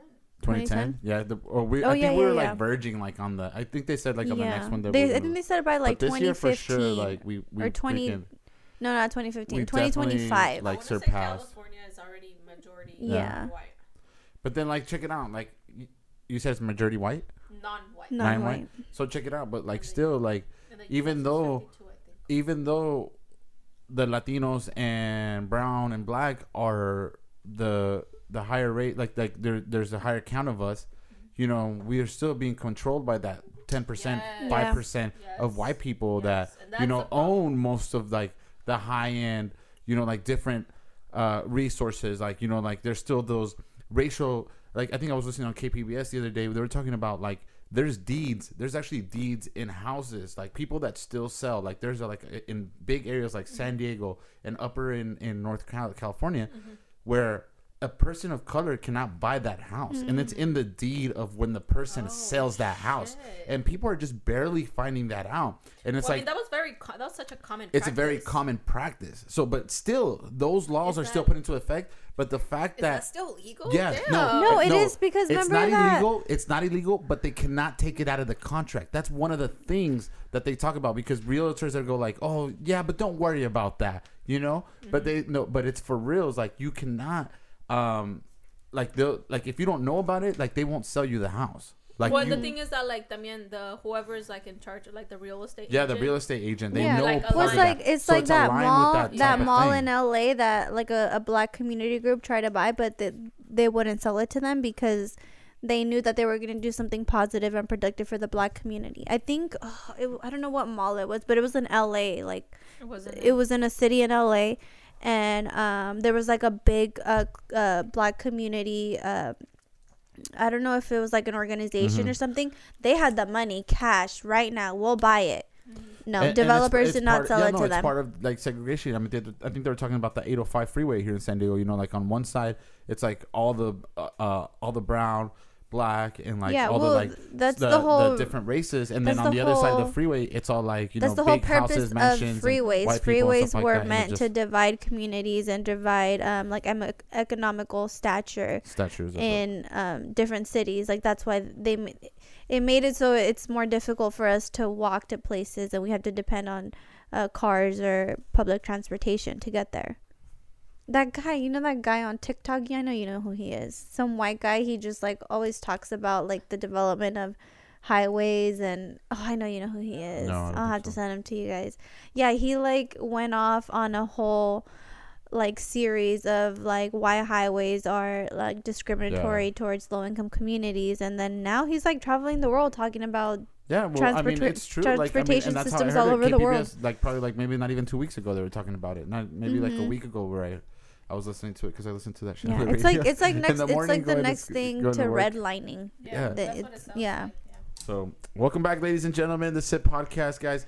Make sure you guys tune in with us on YouTube, Facebook, um, Instagram. You guys, uh, one of the biggest things that right now uh, I'm trying to get out there is kind of just uh, helping people start their podcast. So, if you guys know somebody that wants to start their podcast, or even is trying to, or wants to have questions and wants to check out like um, kind of just a starter kit to do that, so please, you know, you guys inquire within. Um, make sure you guys follow us on our social medias, YouTube, uh, Spotify, Apple Podcasts, and you know we can definitely bring you guys more good shows. We're gonna be working on a lot of new projects this year. We got 2022. Doesn't That's right with the real. ladies. It doesn't even sound real, but um, definitely, you know, like we're trying to get into the community. I think we got a good um, background. We're going in, you know, like we're going in hard. I think like you know, like we got started with our first year. You know, like it's it, it- we got our first year anniversary. I think things are, are are looking up. We're gonna try to bring in more cool guests and like just like Fernanda. You know, thank you Fernanda for coming out with us today. Woo, can we get a you know, like, round of applause? Big round of applause for Fernanda. That's right. Um, and you know, just coming out and spitting, spitting some knowledge. You know, some true knowledge because I think you know when you hear it from one of your peers and somebody that's actually you know doing stuff and and actually vibrant with the community, it does stick out and it makes you want to do it and it makes you want to join that movement. And I think the more you hear it, the more positivity. Like we are definitely trying to bring out what is escondido, what is our culture, where where where we stay. You know, like trying to entice us into our kids, trying to teach them the best part of everything. You know, because I think you know at the end of the day, we're all trying to just get along. You know, and I think our generations are the ones that are going to be changing this because, like we said, the minorities are not starting to be black, white, and Asian and all those other races. No, we're the white are becoming are starting to become that minority. Minority, And you know, at the end of the day, you know that's why you know they're scared. That's why you know there's laws being in place. That's why people are being gunned down. That's why people are being Yep. you know like um being let free in trials even when they kill people Yep. even when they do bad things you know like even like the media is out there to portray these things in front of you to make it seem like you don't matter and i think like that's one of the biggest subjects that i think now you know like that we want to kind of just talk about is kind of just like going into like um how can we show uh, support to our like native american friends or you know like our, our native people Our in different ancestors. ancestors in, in that you know like show respect towards Yeah. their holiday or this holiday that we're you know giving thanks you know because at the end of the day like i mean so you can say like oh you know fuck thanksgiving fuck christmas you know all this stuff. But at the end of the day you know it also gives us a chance to kind of like regroup come back with the family and um and really get together. And i think that's one of the things that maybe we have gotten far apart because of our like normal day to day we have to work you know like Yeah. eight hours a day 10 hours 12 hours you know sometimes even weekends. Sometimes um, our parents aren't there you know even with your kids and stuff like that. So we try to be there as much as we can but that's why we appreciate kind of these holidays and i think that's why we give in to whatever is fed Yeah. of these Well- holidays because we're just like ah fuck it it's just a day off it's a three day Yeah. weekend Well, we've talked You know, about it's a this four-day how, weekend. how it's it's like a yearly program of Yeah, yeah. N- Thanksgiving, uh, New Year's, Mhm. Christmas, um, black friday Black Friday, all those, you know, that we work, work, work, work, work until they're like, okay, you deserve a little break here. You're gonna give thanks and be thankful and be grateful Mhm. today, but like, and lower our standards. Like before, we used to work to like buy that home. Now we work to pay our rent. That's a trip. Yeah, so if you could just like we all had um some some questions. Mine were mostly like how can we honor our ancestors and use this time off as we all said Mm-hmm. to give, you know, like give back to our our ancestors and back to our roots and um show alliance obviously to the native community on such a tragic day. Um and do it in a way where we can teach our kids um you know the the good and the bad of Yeah. this holiday Um, without traumatizing them. without traumatizing them yeah well i think that um in response to kind of like your your you frame it like as an annual programming i think that's a really way that's a really interesting way of of uh framing that right where we we're going month uh, month through month through like the Mhm. different holidays the different things that we're the seasons. seasons that we're Mhm. supposed to celebrate and and uh, accept right and i think it's extremely important and then uh George, you were talking about like us like being part of like this new generation in Escondido, right? So like who we are as um whether we're first generation, second generation or whatever whatever it may be, I think it's important to um to uphold like our culture and our history. I think that's like at the that's like number one to to Mhm. know that or to to know who we are and if we don't know to reconnect. I I remember um, in a previous episode, George, you talked about like taking your daughter, like your your daughter not like knowing Spanish, and then you wanting to like take her back to like Mexico to know where Mhm. like you're from, right? I think that's so like powerful, Mhm. whether she speaks the language or not. But to have your daughter have this sense of like connection to the land and connection to like the motherland, right? Mhm. Because even though she was born here and maybe Kandi was born here, no sé, no sé, ya, pero She's born in Mexico too. um, okay, so then, so then, in, in your daughter's mind, like the motherland or, or my parents' motherland is elsewhere, right? And it's just this idea, and if you see it, it's like a, it's a beautiful connection to to who we are, right? And I think that's the, those of us who were privileged enough to to live in a to live in our motherland, to be to to nurture our roots. Um, it's it's so much more powerful. Mhm. But for for those that were that were taken or that were born here that that cultural disconnection is there it's extremely extremely important to to know the culture and the history and if you don't know it to research to google you know we're in the fucking age of information just like Mhm. start looking you know i think that's that that's crucial to give our brown our black and brown kids like a sense of identity you know Yeah. Um, our, our our history doesn't start with Christopher Columbus. Our, our history doesn't start with the, the the enslavement of, of, of, of Africans, right? We had civilizations prior to um, to the to the invasion, right? So that would be like the most important part.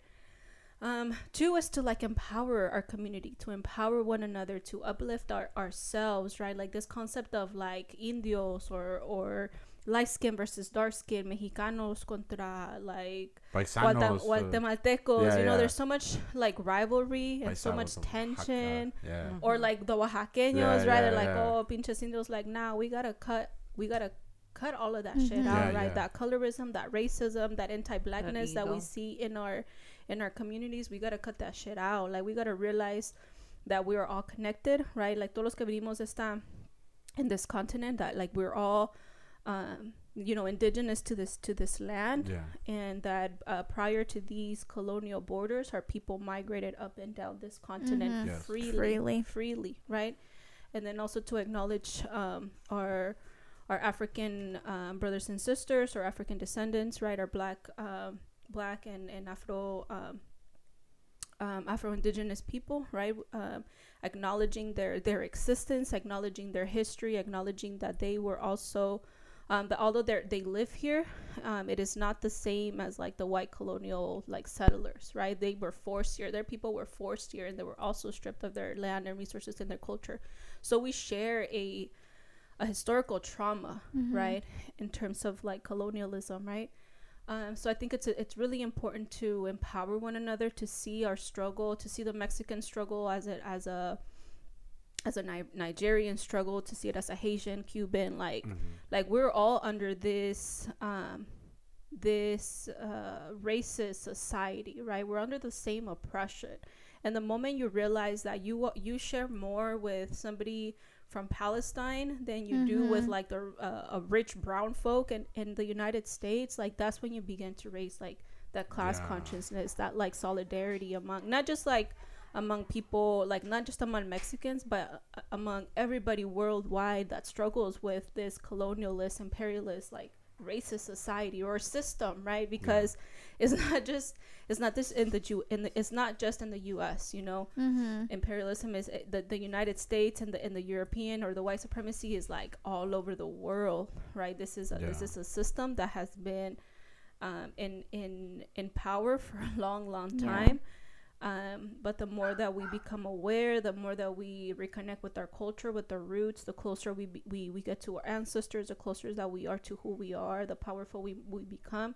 And we walk differently. We're talking a little bit about how white people respond to to non uh, to uh, to non-white people when we know who we are right? I Mhm. think like when you're in, in whether it's um, neutral spaces or or white dominated spaces you you feel it right? You don't feel welcome. You feel like a foreigner. But when you know who you are when you know your culture your history you you you walk differently. You Yeah. stand differently. You know who you are. And that's just so crucial to to ourselves right? But also to like to teach that to to to our kids so th- so they don't walk around with their with their head down whether they Mm. speak the language or not right? I think that's extremely um, important.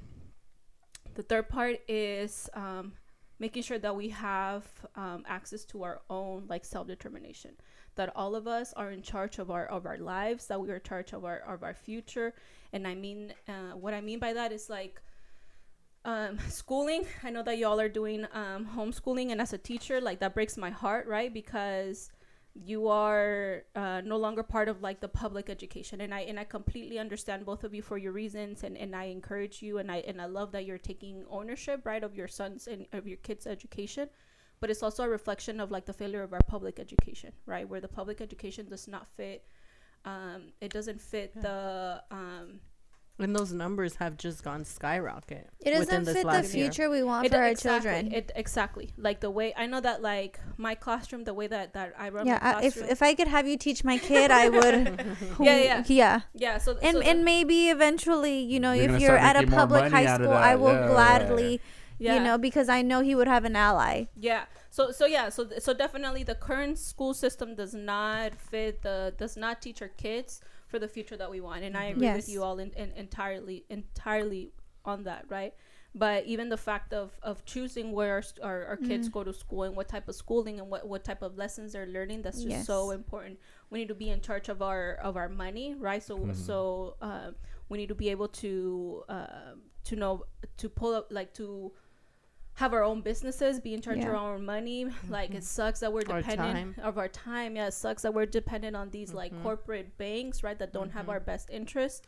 Um, I think the the local economies, you know, are is where it's at. Like, don't be shopping for. We're talking about Christmas and presents. Don't be shopping at your fucking big corporations. You know, do the local um, Small business. the small businesses you know your your neighbors your friends your folks that you follow on your social media there's just so much beautiful content support like indigenous creators support people that are hustling like fuck walmart fuck Black business. target fuck all those like big corporations like definitely support um small businesses local businesses uh, we need to be in charge of our foods. You know, we can't be eating no fucking seedless fruit around here. Like, we gotta support like our growers. You know, our farmers. Make sure that we are buying locally. That we're supporting um, those people that are that are actually growing the food. You know what I mean? Like, why are we buying like oranges at Walmart from China when Yeah. like we're growing. Well, growing? it comes back to like that, that coloniz- remember- colonization where it's like you gotta you produce it here, then you ship it Then out, it's- yeah, and you it's bring it back in it here, and and then you elsewhere, can, you bring it back in and shit because they're selling it to you already made Yeah, and shit. so I remember fuck all one of time you said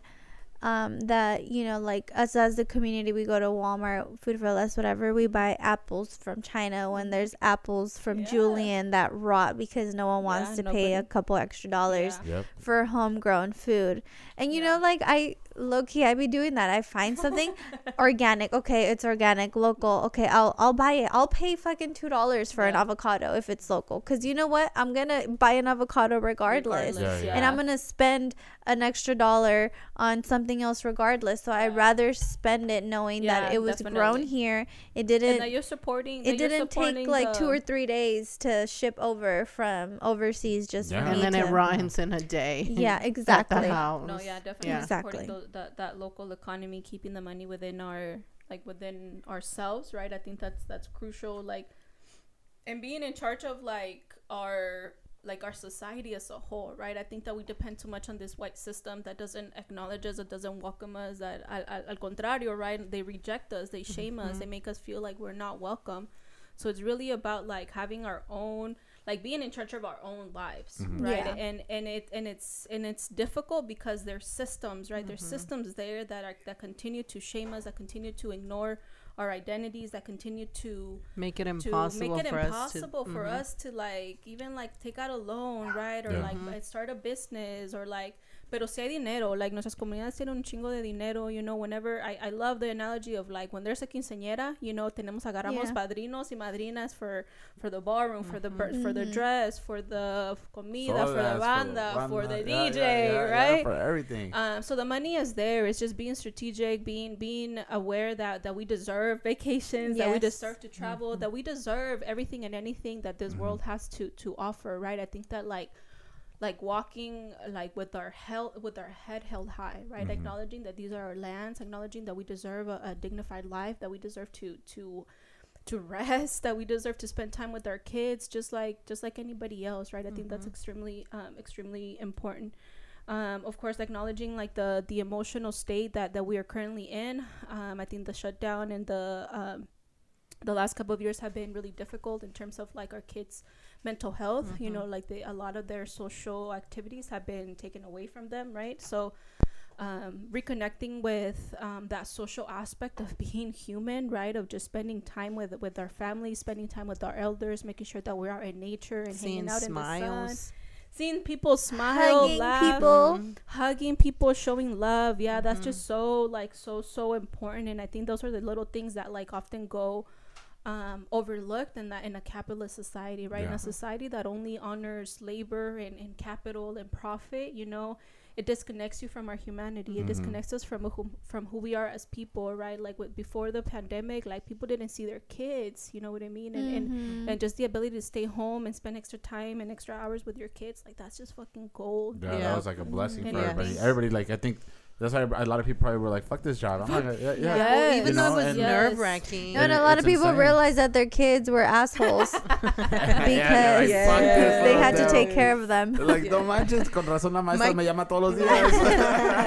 yeah, no, yeah, definitely. Just like Yeah. making making sure that we're making those connections with our with our little ones and with the Mhm. old ones. You know, making sure that we ourselves are also like honoring our our land and that we are also you know the, um that we are also becoming um like the the ancestors that our kids and Yeah. kids, kids are gonna are gonna Mm. guide them right um so it's so it's so important to just reconnect with with um like reconnect inward you know reconnect Uh-huh. with the Yeah, land, with our your- inner child too. with too. our own inner child Mhm. yeah definitely you know i think our our culture um it has experiences a lot of trauma there's a lot of violence there's a lot of crime Yeah. there's a lot of drug We grew up fast. There's so much stuff out there corrupting our kids corrupting our youth um and it's all a, it's all a response to to colonialism it's all a, a response to imperialism it's all a response to this fucking white supremacist system that just like wants to Mhm. keeps us down but regardless you know like more than 500 years like we've resisted you know Mhm. we found ways to fight back we found ways to Mhm. to stay connected to the land we found ways to to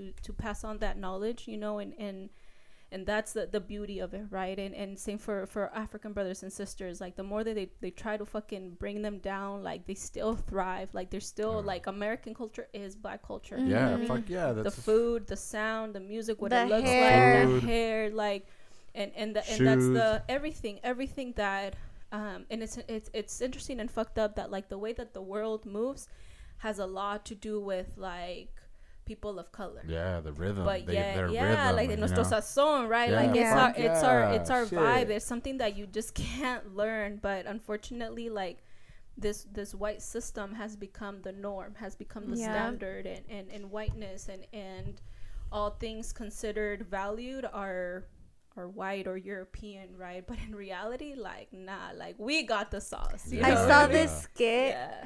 and it was like um this adoptive white mother Mhm. has or I don't know if it was adopted. I think he was adopted. He had this kinky hair and she like brought him over to the hairstylist house and it's like two black girls and um they were like, "Oh, you want something to eat?" And then the mom was like, "Oh no, we just ate." And he was like, "I'll eat." And it's like collard greens Yeah. and um, cornbread and stuff. And so he's eating, and then the the white mom goes, "Do you have any salt and pepper?" Because he loves to add that stuff. And he was like, "Nah, he doesn't Doesn't eat it. eat anything. nah, this is good. This is perfect." Yeah. Typical, typical. Hey.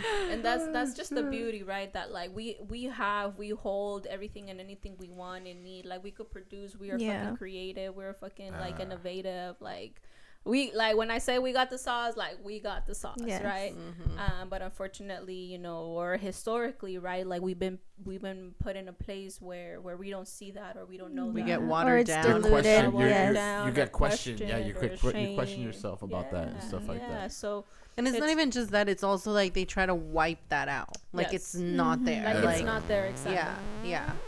Yeah Because Amen. I mean, all the time I've been here in the United States, it's been like Thanksgiving, like such a big deal until like I became an adult, and it just didn't felt right. It just.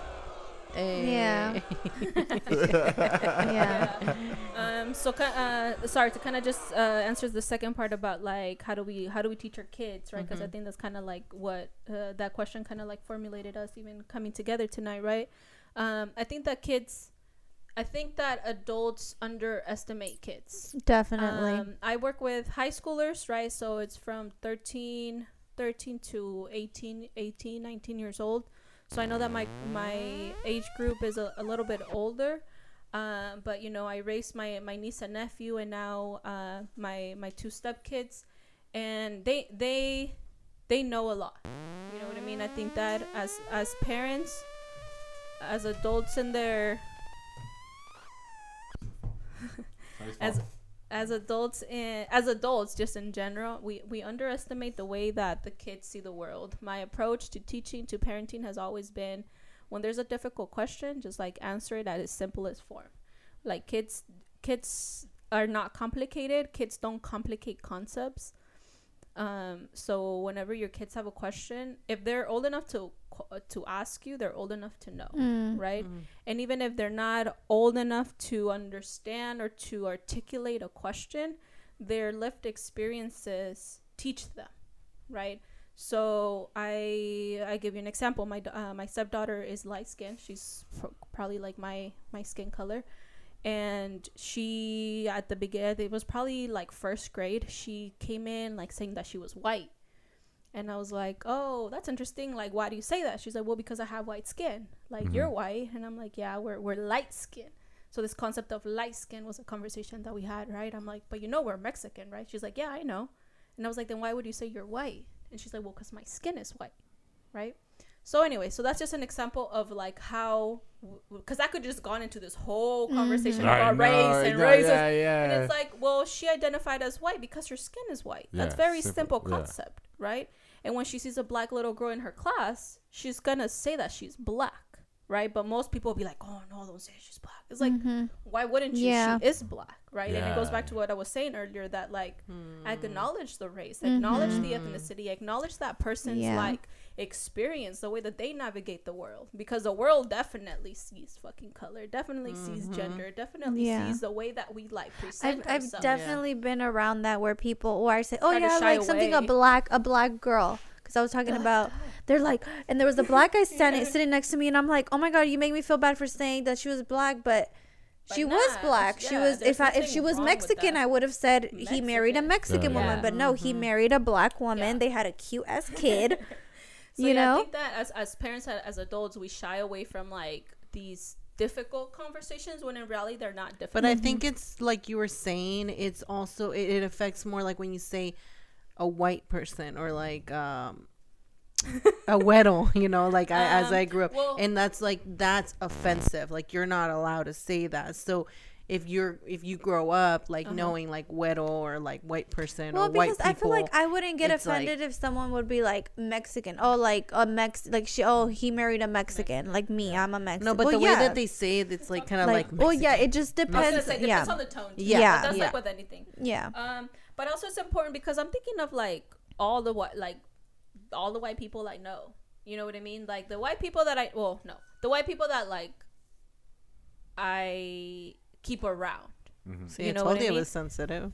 It's it's sensitive, but it's not because I mm-hmm. know that the white people that are in my circle know their whiteness Right. and i can i cannot be in in relationship i cannot be in in a circle when a white person does not acknowledge their mm. whiteness that's just mm-hmm. like i i just can't fuck with you you mm. know what i mean Or like that. and the thing is that white people are lost just the same way that we don't have our history just the same way that we've been like conditioned to to to think a certain way so have white people. You know what i mean?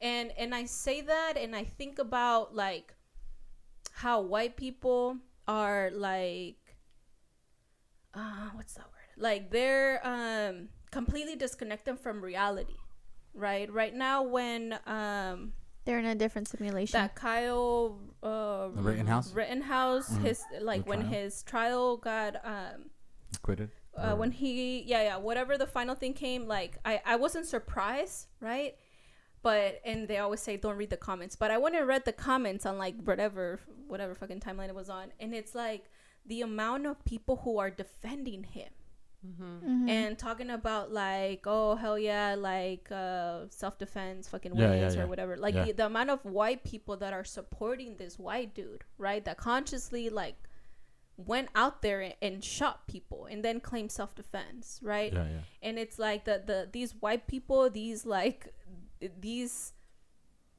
offspring these these colonizers offsprings are completely lost they're lost because their their history tells them that they're like the greatest shit, right?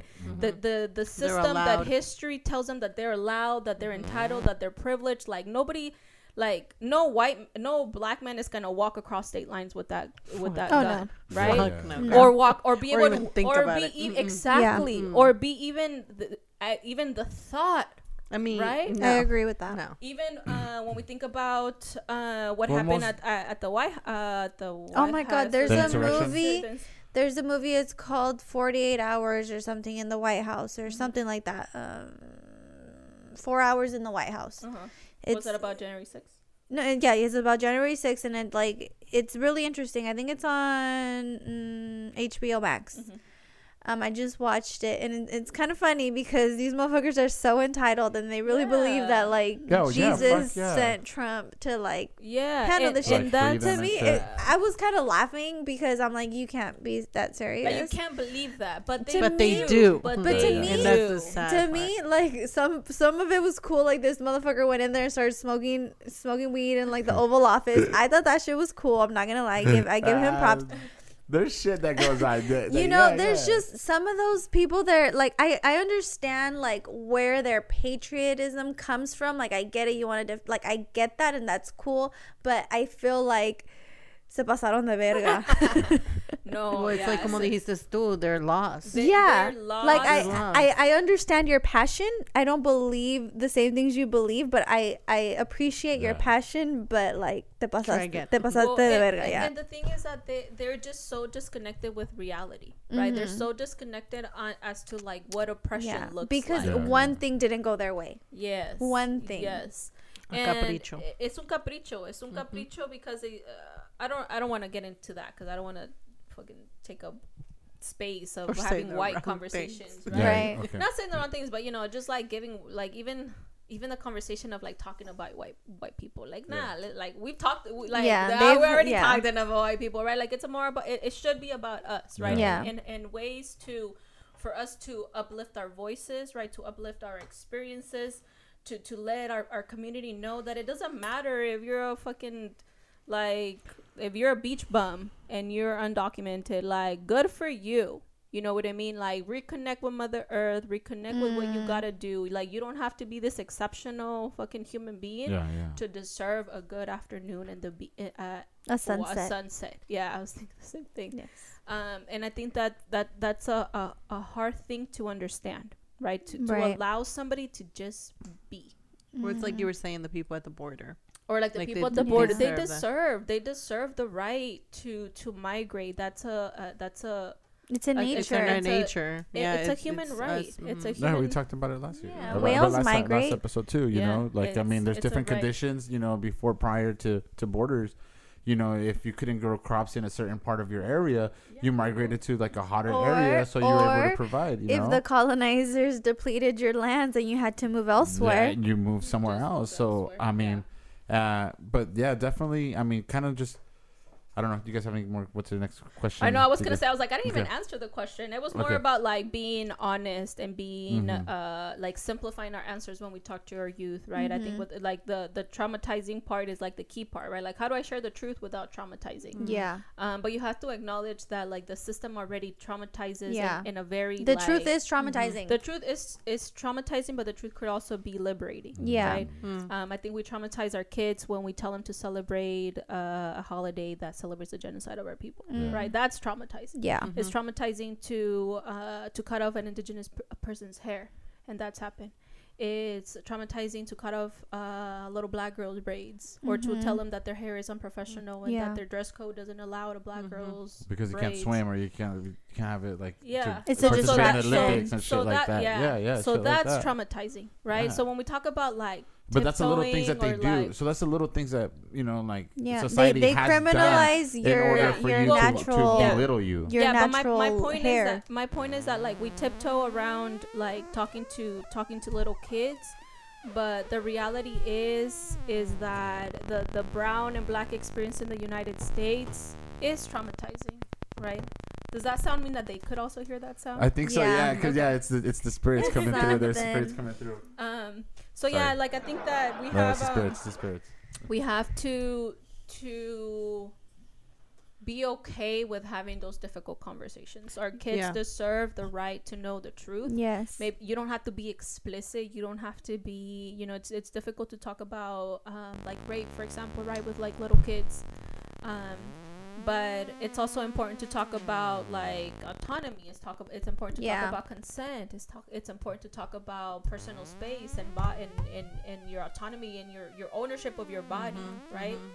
Um, or even just keep being safe like that's my new thing um of with like my son he tends to like want when we go to a store he wants to like hide and, and then like surprise me like ah, Mom." and like i've had this conversation like look you could just go in and hide there and it mm-hmm. takes seconds for someone to take you. That is like the worst thing anybody wants to tell oh, you but i'd mm-hmm. rather be like that mom. I mm-hmm. feel like like my mom did everything she did to kind of like take care of us and keep us in under like this like nest and then mm-hmm. when i like came out in this world it was like oh my god it's so hard You little I- spring chicken, yeah, you. I was like, oh my god. No, but seriously, and then growing up in a world where like I I didn't have a a work permit mm-hmm. when I was like 18. Well, how was I supposed to survive? Mm-hmm. And like things like that. I feel like my mom like took care of me so much that she didn't really take the time to tell me all the ugly mm-hmm. stuff All about the ugly world stuff, like yeah, i had to like Yeah. figure it out and i'm very mm-hmm. blunt with my son and like sometimes i'm a little too blunt where i catch myself and it and it sucks but it's like how else mm-hmm. yeah. Yeah. how else do you explain this like Yeah. the whole christmas thing like this will probably be like our first real real christmas that we don't celebrate but it's been it's been taking me years, to do it and it's like letting him know like he he knows he's not allowed to talk about it in school like to let other kids know like Santa Claus is not real. Santa Claus is your mom. Yeah. And Yeah. it sucked Yeah. when I had that conversation Oh, with him. Yeah, because I broke his heart. But at Okay. the same time, it was like, you need to know that your mom and your dad work, Work their, their fucking asses off. ass Yeah, off. for And that some white man to get the credit. Yeah, fuck Nah, Fuck nah. that. You got me Talk about fucked up. It's Yeah. true, Yeah, I it's think we did. true, You and it's. Caleb, he'll be like, Santa's not real. I'm like, you're like, You're not allowed to talk about like you can't just be blurting that shit out. Yeah, and, and that and that's what I mean. You know, kids kids know a lot more than Yeah. a lot more. And I feel like we knew that as when we were kids. No, Didn't you always have like a little like, Yeah, yeah, Yeah. of course. "Mm, And motherfucker now- didn't give me what I asked. you You're like, Yeah. you're like, really, really? This guy comes down through here? we don't even have a Well, and- There's I no know, we chimneys in the hood. lived in and- I know, for the right? longest time and shit. Do the neighbors upstairs have the chimney? Yeah, you know so- then how that motherfucker comes and eat the cookies and through, shit? through the like, heater, through the fat heater, ass. through the heater. No, seriously. Fuck, that's insane, Yeah. man. but you know what's funny? We can tell our kids that, but we can't tell them what really happened. That and that's the thing. Oh, though, I see what you're saying. Like, we Yeah. have- like we can't have these elaborate stories mm-hmm. of like los Reyes Magos and all, you know, That is Santa true. Claus and the cookies and the uh, know, my- shelf elf on the shelf and all that stuff, but but we need help telling But God them forbid how, you tell them the truth. the how truth, Thanksgiving uh, is not like, really traumatize them and Yeah. shit. a, a day of greatness. and, and that's that's the bottom line, right? I, I think I'm really good at this, and and and, and I since I was little, since I was little, of, of like challenging tradition. I Mhm. love tradition. I narrative. love my culture. I I love the way that I was raised. But since I was little, I was always just like, ah, but like why? Like the Yeah. why was really fu- like fundamental to me for me to like celebrate something or for me to be like on board with something. Like I needed to know the why, right? So that's why right now I have some of my students, and, and this is like my flat out poli- policy. Like, if I'm ever teaching something, if I'm ever doing something, and you just don't understand why we're spending time, like, ask me, because that was important for me. Like, why? How is this gonna help me? And I'll be straight out. Sometimes I have some assignments, I have some work that I have to submit to the district or to the state or whatever that. I'll be honest, and I'm like, this isn't my work. Like, this is one of those check boxes that like the state or the district has me do it, and it's just let's just do our best, you know? Because at the end of the I day, like we're all being like watched and stuff, you know. But we have, um, but we have at least the knowledge of like, okay, I'm only doing this, so I could do that. You know what I mean? Mhm. Yeah. And, and I think that um that kids have like and I would like phones, you know, they're just so way like so ahead of our times when we were that age. You know what I mean? And, and true. and I think it's important to just simplify those concepts and, and, and give them the power of knowledge, give them the power of understanding, give them power of like identity and culture. Or because- doubt too. Yeah, Yeah. because these classroom, uh, I'm in the classroom all day. These kids are like ruthless. You know what I mean? And and, and, and I know that like I shared that I I, I, I know I was. I yeah, and you know I So- work with. so I can't even imagine now. Like I don't. It's insane. I feel bad. Like if me and sometimes I sit down and I no. fucking I sit down and I think about the shit that I used to do, and I'm like, fuck. Yeah, And that was like, without phones. it makes me cringe. I'm like, oh my, I can't believe I made that teacher cry one time. I was like, fuck. I was like, I can't. Yeah. What a But little see, the asshole. classrooms- Imagine, you know. Classrooms are a very difficult place for kids to be in. Mhm. You Yeah. know, and, it's, and Yes. especially if you're somebody who doesn't have a sense of, of identity. you Yeah, know? that's 'Cause crazy, think man. about that's like crazy. your think about your maybe not elementary. You know, I think elementary was still like kind of cute and Yeah. sweet and just. It was the like, hardest for Uh, But me. like elementary. yeah, because I didn't speak the language. Oh, okay, okay. Started fourth grade. But like, okay, but I was gonna say like in, in middle school and high school, you know, you, those transitional years where you're finding out who you are as an individual, Mhm. when you're finding out your style, you're finding out like you know, like how you want to present yourself to Yeah. the world, your your sexuality, if you can. if you can, yeah. Mhm. But so that's just like general, right? Across Mhm. cultures, across Yeah. regions, worldwide. That's just those awkward stages of like Teenage. teenage years, yeah, right? yeah. Transition then- from Yeah. pubescent. So so we have that, right? And then on top of that, you have like this lack of cultural identity, right? And then on top of that, you have like poverty. And then on top of that, you have racism. And then on top of that, you have uh, like gang culture. So do you think if, if we have cultural uh, like appropriation, like we we know where we come from, do you think that's gonna like help out in the long run with racism? Because like Oh, then you're gonna because you're gonna understand that you come here. Like when somebody calls you black, you're like, yeah, of course yeah, I'm black. exact- yeah, or somebody yeah. calls you like African American or, or a like- beaner or yeah. Mexican. Or they call you You're like, white, you're like, nope, I'm Mexican, no, bitch. yeah, I'm Mexican. Yeah. Yeah, I'm light skinned, like you said. I'm light skinned Mhm. white. Yeah. Yeah, I can, but you know, my roots are, you know, from Michoacan, from you know, Querétaro, Yes. from Mexico City. There's like a you know, it's whole just like- trend of that on tw- on uh, TikTok. It's like like you know it's like the mixed kids and you know where they look predominantly white but like they're half black and like everyone's Mhm. everyone's always questioning their ethnicity so they have to Mhm. go on there and like show pictures of their Oh. grandparents and their parents Yeah. like no like But see, that's based on that's based on white supremacy. mhm. That's based on this idea that like you have to look a certain s- way Yeah, Mhm. that a certain ethnicity has a certain look or a certain type or whatever. Um, and and that's just not the case. You know what I mean? Um, and as our world, are, as our world is becoming more culturally mixed, it's it's it's just it's just as important to have ties to your to to your roots or Yeah. knowing who you are. Like regardless, uh, I and I could say that. I think this is a good argument it doesn't matter where in the world you are because this concept of whiteness and white supremacy is a worldwide concept. People Mhm. around the world have white as a standard. Yeah, there was BML, BML, BML, Black Lives Matter protests everywhere over, around all over the world. So it's Yeah, just like because it, it it's this uniting, um, it's this it's it's a um a universal understanding of oppression, right? Yeah. That the you know there's um there's black people in in like London, for Yeah. example, right? When we think of London or like Italy or like those fucking Russia. Like, yeah, there's like black people all over the world, Yeah. right? And that's a product of colonialism. That's a product of well there, Because they were there's there's not a lot of colored people in russia i know that because when you i know people that went there when they went there people were like oh my god you're brown they're you like, know? damn, it's bright out here. it's brown out here Um, so yeah, I think that re- anywhere in the world, it's important to wherever you are in the world. I think it's important and, and just crucial to to our to our humanity to understand like our roots, to Yeah. understand our like our lineage, right? yeah. Because then that connects you to to to who you are. That that that grounds you. It centers you. It, it dictates like the way that you move in the world.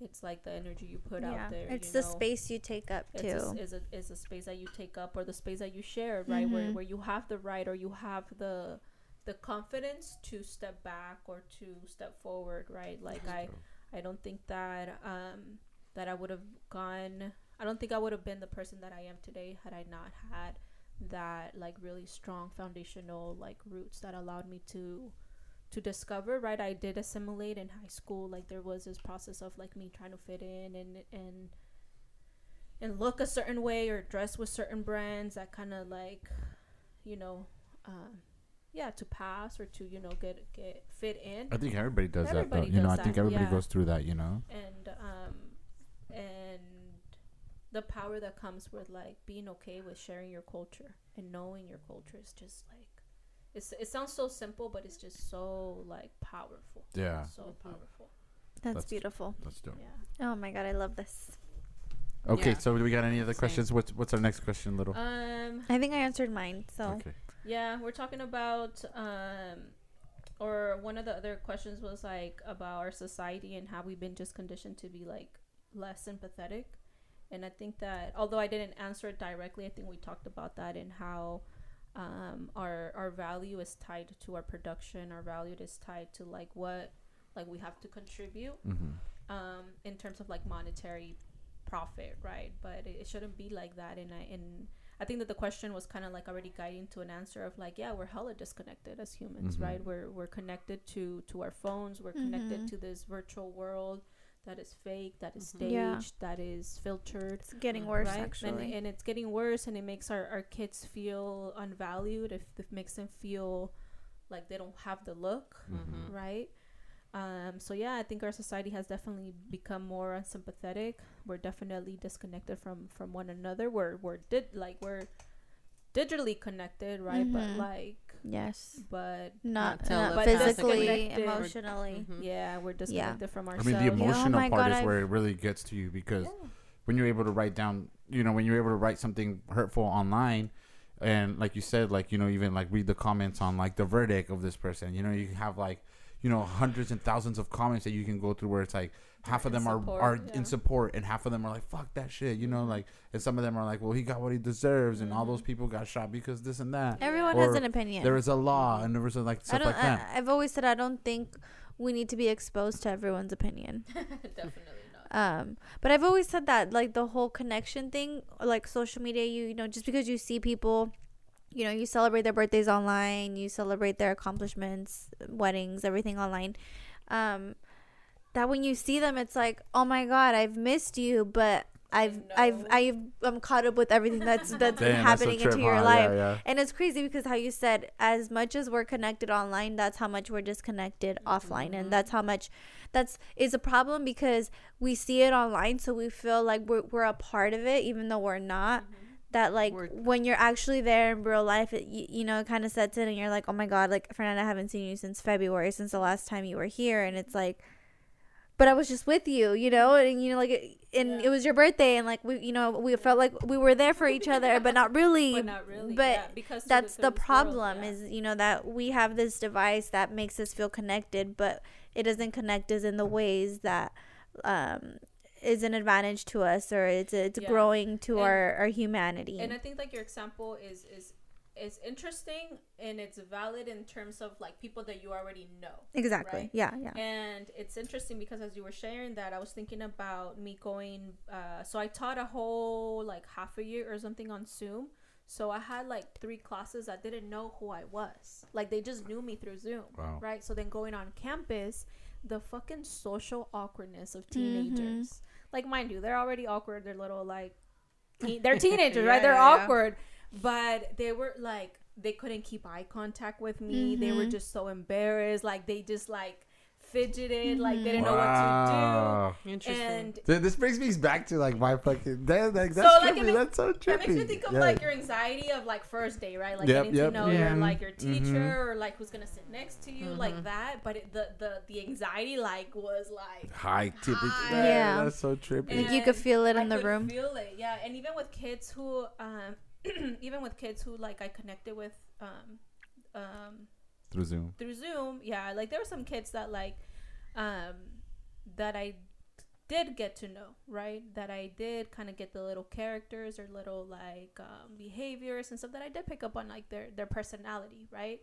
But even in the classroom, like those first days were just like awkward. Damn. And it was weird because like kids who were usually like very like outspoken would chit chat, would like participate, were just there like on their phones, like they didn't even like look up. Damn. Because there was no mute button. Yeah, there was no cam off. They couldn't just like tilt their little computer, Yeah. right? So it makes me think of sorry, I was Yeah, let worries. me connect that back to why I was talking about this. It makes me think of like um we were talking about like being uh, 90s Mhm. kids right of like we we knew what it we know what it was like to hang out and like hang out till to the lights went Mhm. the, the street lights went on right we we had we're like the last generation that had this like face to face Amazing. Yeah. interaction Mhm. Or letters. or letters i have yeah hell yeah Mhm. and our, our younger d- generations just don't have that right their No. their flirting is um A is like. on- Kiss the it why- Why you emoji. doing? A Why you doing? Yeah, Kiss the emoji, emojis, an eggplant. and, and quick And a snaps, peach. and peaches, yeah, and filtered uh, photos, Water, water. water splash. No mames. yeah, The so- cat. Hold on, hold on, hold on. Write it down. Write it down. which one? Which so- one? Because the yeah, no, no, yeah, you're right, dude. You're telling me You're nobody uses roses anymore? Shit. Nobody brings I do when I'm being a bitch. but see, but like Yeah. Only my That's my girlfriends give me flowers. like seriously, sucks. no, I, I No, buy but you know what? It sounds like time. you're saying like we're connected, but we're disconnected. Yeah. And instead of getting closer, we're We're just falling we're apart. connected in the wrong ways. Yeah, Definitely. big time. It's Yeah. So when talk when we talk about like how do we celebrate Thanksgiving? How can Yeah. we celebrate? Like bring that back. Bring back that humanity piece of like actually gathering, of actually like sharing Yeah. food, sharing space. But see, it's And hard because any day, though. nowadays. any day, not just Any one day. day. well, Yeah. yeah, yeah, Yeah. absolutely. But it, it's hard because now I feel like this last two years, it's been, yes, that's possible, but it's also impossible because of the world we live in. Like we can't Yeah. see each other faces, we can't hug. I Yeah. um. I was at a restaurant earlier and I had to sneeze, but I was like, "Do I Hold hold it?" Nice, and I just grabbed my shirt and sneezed, and my brother was like, "Bless you," and I'm like, "Thank you." Fucking all these Like, motherfuckers turn oh. around like, go it. Oh, ah, Well, my son it. has like really bad allergies, and they're That seasonal. two of al- Yes, yeah.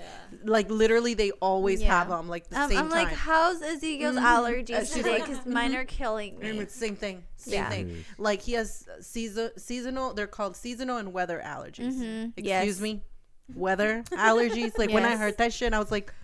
What the fuck do you mean? Like, obviously, I didn't say that, but they're like, Yeah. yeah, every time the, the, The weather, changes.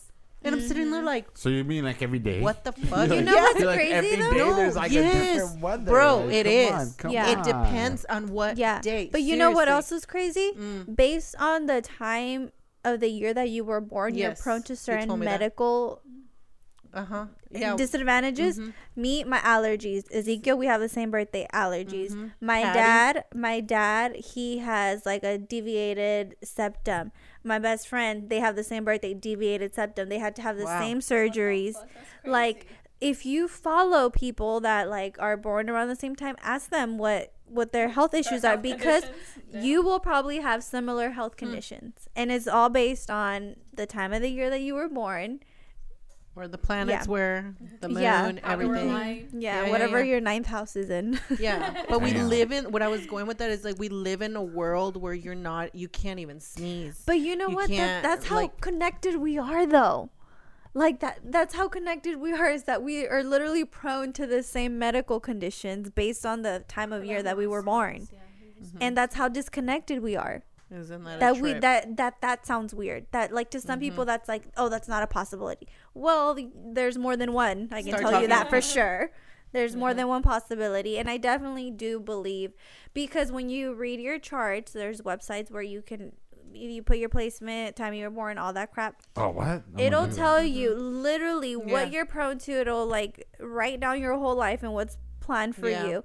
And a lot of those It's true. are the medical conditions that you're born with. Damn. And it says a lot of people born on are prone to these conditions, and it's Yeah. true. Crazy. Yeah, it is true. So um, put that in your notebook. Just right. kidding. Put it right down, right down, right down. Uh, anything else that you want to go over, Fernanda? Like any um, How's Unión del Barrio how's Unión del treating Barrio you? treating you? Um, everything else. Union has, to this day, has kept me grounded. You know, I think Mm. that um, the work that I do in the community um, is uh, foundational to, to who I am. I think that, you know, by career, I am a teacher, I am in the classroom. That's my daily, you know, but fuck, just so much of my growth, both like personally, professionally, politically has been in, in the in the streets you know I I've, i think that i am the teacher that i am today because of like those um those elders those those teachers that have just like taken me under their under their wing you know so fuck like I, I, I love um I love like serving my community and it, it's in my classroom and outside and It's been good. You know, it's it's difficult because a lot of our um you know, a lot, the the work that we do, the essence of our work is community building, right? So how do you do that when you can't build with a community, when you can't gather, where you Yeah. can't share space, where you can't break bread? You know, it's it's been hard. Um, but you know the conditions are, are the same for our people. So you know we're still organizing. I'm still patrolling um, every week. I'm still out there. Um, and escondido just an update like damn we haven't had Huh. um, we haven't had a lot of encounters honestly. Like we haven't seen um, there was like um, there's area they've been patrolling over but the am pm by um, eagles point. Mm-hmm. Um, On they've out- yeah yeah they've been out there but other than that like it's been it's decreased You mean by what is it called now? Escondido Manor? No, no what is it called now? It's called Um, the the View. Solana- Solana, Solana yeah, Solana on Apartments. Grand, Yeah, Solana. Solana on on Grand. Grand. There you go. Nah, Yeah, still, yeah. It's still Eagle Point. It's still so- Eagles Point, Point. So- Hey, we love Esco. right. Hey, Talking about the you can change the name, but not the reputation. yeah, So that's pretty cool. You know, I've I, I have noticed that. Yeah, know, there's been less- live yeah. videos, Yeah. and because of the fact of the, you know that you guys are out there, and, and that's that's fucking So- kudos to to you guys' Yes. um you guys' work and La migra no se fue, el pueblo, El se- pueblo el la pueblo la sacó. sacó. Yeah, and that's that, and and like I mean, we mentioned that last time in the podcast. It's like it's amazing to see how like you know a a, a team of Mhm. people, a collective, Yeah. are able to you know really have a word. You know, like we as a one person, you might not be able to like stand out and say something, Yeah. but once you like put into place yeah. Everything that goes in, I would say you that know, one person can, Does. but that's Mhm. following Yeah. the, the mechanism, following the science, Having of the like, knowledge. Yeah. the knowledge, The and system in place. the system in place Mhm. to uh, to counter Yeah. that system Okay. right so so that's that's really why we've been so successful as what we do is that there's a mechanism Yeah. in place that that resists Mhm. right that there's ice presence that there's cops that there's these um you know colonial forces that impose these laws upon us and we're just gonna say fuck no It's right? like you were Mhm. saying. It's like knowing who you are. Knowing- like yes because yes, because you know um, i know that um, a lot of people that are undocumented are afraid it is a very real it's a very real lived experience of and even if you're documented, you are Even- still yeah. afraid. Well, because yeah, It's- you- because people pull up with like their fucking vest, their mm-hmm. equipment. They pull up in like masses, right? It'll be like one stop, and all of a sudden you have all these like vehicles surrounding your car. You know, so It's um, intimidating. It's a hella Yeah. intimidating, and then Yeah. sometimes you don't even know who they are. You know what I mm-hmm. mean? They don't. They don't have uniforms. or Yeah, whatever. they're not. Uh, uh they're So- unidentified. So somebody mm-hmm. who is undocumented or somebody who might have like a criminal record or just have like bad experiences with cops or with law enforcement, you know, like that that initial contact or even being pulled over or even seeing them next to you when you're mm-hmm. driving, you know, it's it's just it's, it's terrifying, right? Wow.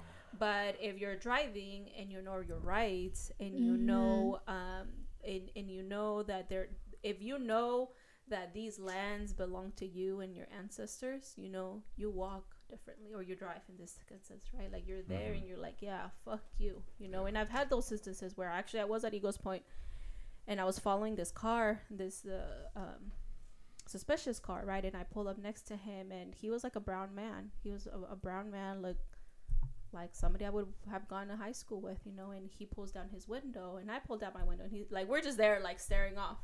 And he's like, no me acuerdo qué dijo, but I was like, well, I'm like, you're in my community. I was like, and you're, you're just being sketchy, you know? I'm a citizen. I have the right to, to be here. He's like, get the fuck out of here. I was like, no. I was like, you're intimidating my people. I'm here for a purpose. Like, I'm trying to figure out what the fuck you're doing in my hood. And he just like kind of laughed and just like rolled up his window, right?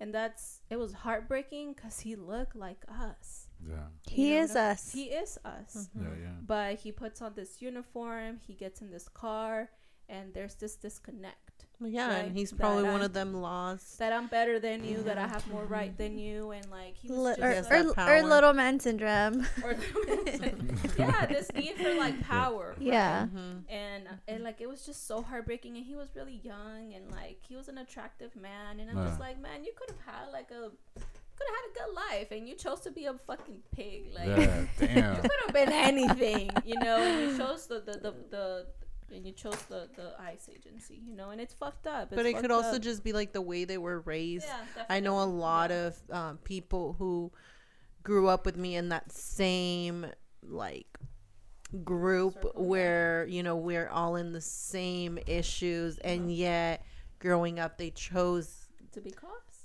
to be cops to be in the navy to be any of that and they do feel like they're better than us Yeah, or whenever they, they brainwash you and yes Mhm. so it's it's like why can't we bring our brainwash ourselves on Well, how fucking I- amazing we are That's what that's what I like. That's how I think about it. Like when um, when we talk about like indoctrination, right, or like brainwashing our kids, and I'm like, I'm also brainwashing my kids, and Yeah. my students. I am making them unlearn all of these like toxic behaviors of the white man. I'm I'm teaching, I'm indoctrinating them to reject and to mm-hmm. question and to criticize a white man's life. you're Yes. planting like that seed. that's like mm-hmm. yeah it's a seed right i'm not saying that my students are like fucking gonna go out there and be like revolutionaries Yeah. but what I'm saying is that I'm planting the seed, and that regardless of like where they end up, I'm hoping that that seed gets nurtured and they begin to challenge the system and they begin to to contribute to the society in a way that that resonates with values that are indigenous, Yes. with values that are that up, uh, uphold our culture and love for one another and respect for the land and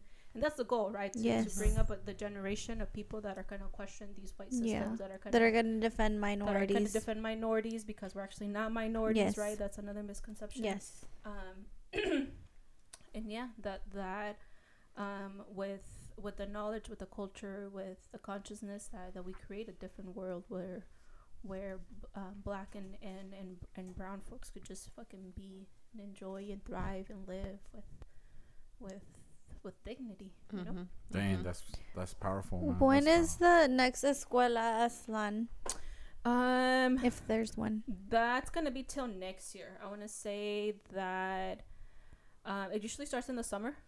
I think that's uh, that's something I want to have Kayla be a part of. So um, I want to say that by next summer we should do like a North County escuela. Where, Yeah. like I'll That's be in charge. I'm super down for that. Let's Yeah. do it. Yeah, we have um, we we've had that in in our work plans. Uh, this is our our second year organizing in in North Mhm. County, um, and that's definitely in our in our sh- uh, middle term. So we have like short term, mid term, long term goals, and um, bringing Escuela Aztlán up here to North County is going to be. Um, in our midterm goals, so yeah, that's, Ooh, that's a, No, that's, that's that's, cool notes to take. We should have like, what'd you say? Midterm? We said Uh, short term, long- midterm, Yeah, and long term like goals. One year goals. When you write that down, goals. ladies, mid, long, Yes. short term, midterm, and long term goals. Yeah, that's so that's that's that's, that, powerful. that we're definitely going to be doing. Um, and I'm thinking any um, anything from like elementary to like college level That's dope. conversations Yeah, and yeah. discussions. Mm-hmm. Um, and you know the little kids are, are welcome in the in the college, the higher ed, in the community knowledge. That's um, dope. So yeah. yeah. and then the next one would be like the, um, the Chicano Park Day. The when uh-huh, you guys that's In so- that's April. in April. So Yeah. like definitely, I think we should all I head out to that Earth Day, one. Chicano Earth Park Chicano Day. Yeah. Park. So I think it's uh April twenty first or in twenty second. 22nd, Twenty yeah. It's uh, the Chicano Park Day is April 22nd, but they usually celebrated whatever Saturday The is like closest to Okay. that day. Dope. Um, Dope. so yeah, as we talk about like, or as you brought up like that uh, annual like uh, conditioning, right, Mhm. of celebrating these um, Holidays. these holidays, then we we create our our own calendars, right, and put in the dates and celebrations that uplift our people, that are, uplift our, our narratives and our experiences, um, and those of and and not just like brown, but all of those um, like up, um, oppressed identities, right? Okay. Um, so it, it's it's it's a worldwide issue, right? I think Mhm. it's really easy for us to uh, us, especially where we are in this like um, borders border region, right? With we're so close to to to Tijuana in that sense, but our experiences are, are no different than than other people across the world, Yeah. right? In terms of like white supremacy. So just being aware of that, raising consciousness, and, and not not following the the agenda, questioning it, always asking the why, Mhm. Damn. That's yeah. the that's status a good one. quo. challenging Status the quo. status quo. Yeah, Ladies, do you guys got any more questions for uh for Fernanda? I know we've been in here a while. No, I know we got I we're really going on wanna two thank hours. you Yeah, we're going on two hours. So I'm a little dope. burnt Uh, out, yeah, but- that's what's I know up. the energy kind of. No, I, No, I that's cool. honestly Thank you. uh, appreciate you coming course. because growing up, I I question a lot of Mm-hmm. shit and a lot of other I didn't believe because I guess it was just like coming into a whole new country and like not speaking the language. And it was always like, why? Like it just didn't make sense. Yeah. And in Mexico, like, I don't know, everybody was just so sweet and so amazing. And like, I remember having like breaks and we would like share our food and shit like that. And here it was like, definitely Yeah, not that. This is mine. This is yours. dog. Da, da, da. Mhm. It's just, so I appreciate you coming and giving us knowledge. Thank Yes. you. It's always been a pleasure. It's always a pleasure. Thank you. Thanks for having me. That's dope. That's dope. Thank you, ladies and gentlemen, for listening, tuning in to Systems in Place. Uh, my name is George, aka DJ Nasty, and my two beautiful co-hosts, Vee and Little, and our special guest today. Big round of applause. That's right, ladies and gentlemen, uh, Fernanda Zuzul. So make sure you follow her, and um, you have any questions, I'm sure that Follow she's always. Unión del Barrio on Instagram. Yeah, and yeah, and definitely we'll, we'll tag your guys' page and everything, and make sure like if people want to, um, you know, donate some money and stuff, yeah, and like their time and to the cause and everything, that's awesome. And you know, let's let's keep on promoting the the good work that you guys are doing, and that's awesome. Thank you for having for Yeah. for coming and Thank joining us tonight. you. Yes, Thank I'm looking forward to having you again. Yes. yes, Yes. girl. I'll come out every time y'all ask me. I love Hey. you. She said it. she said it. Bye. Thank you guys. Peace, peace. Bye.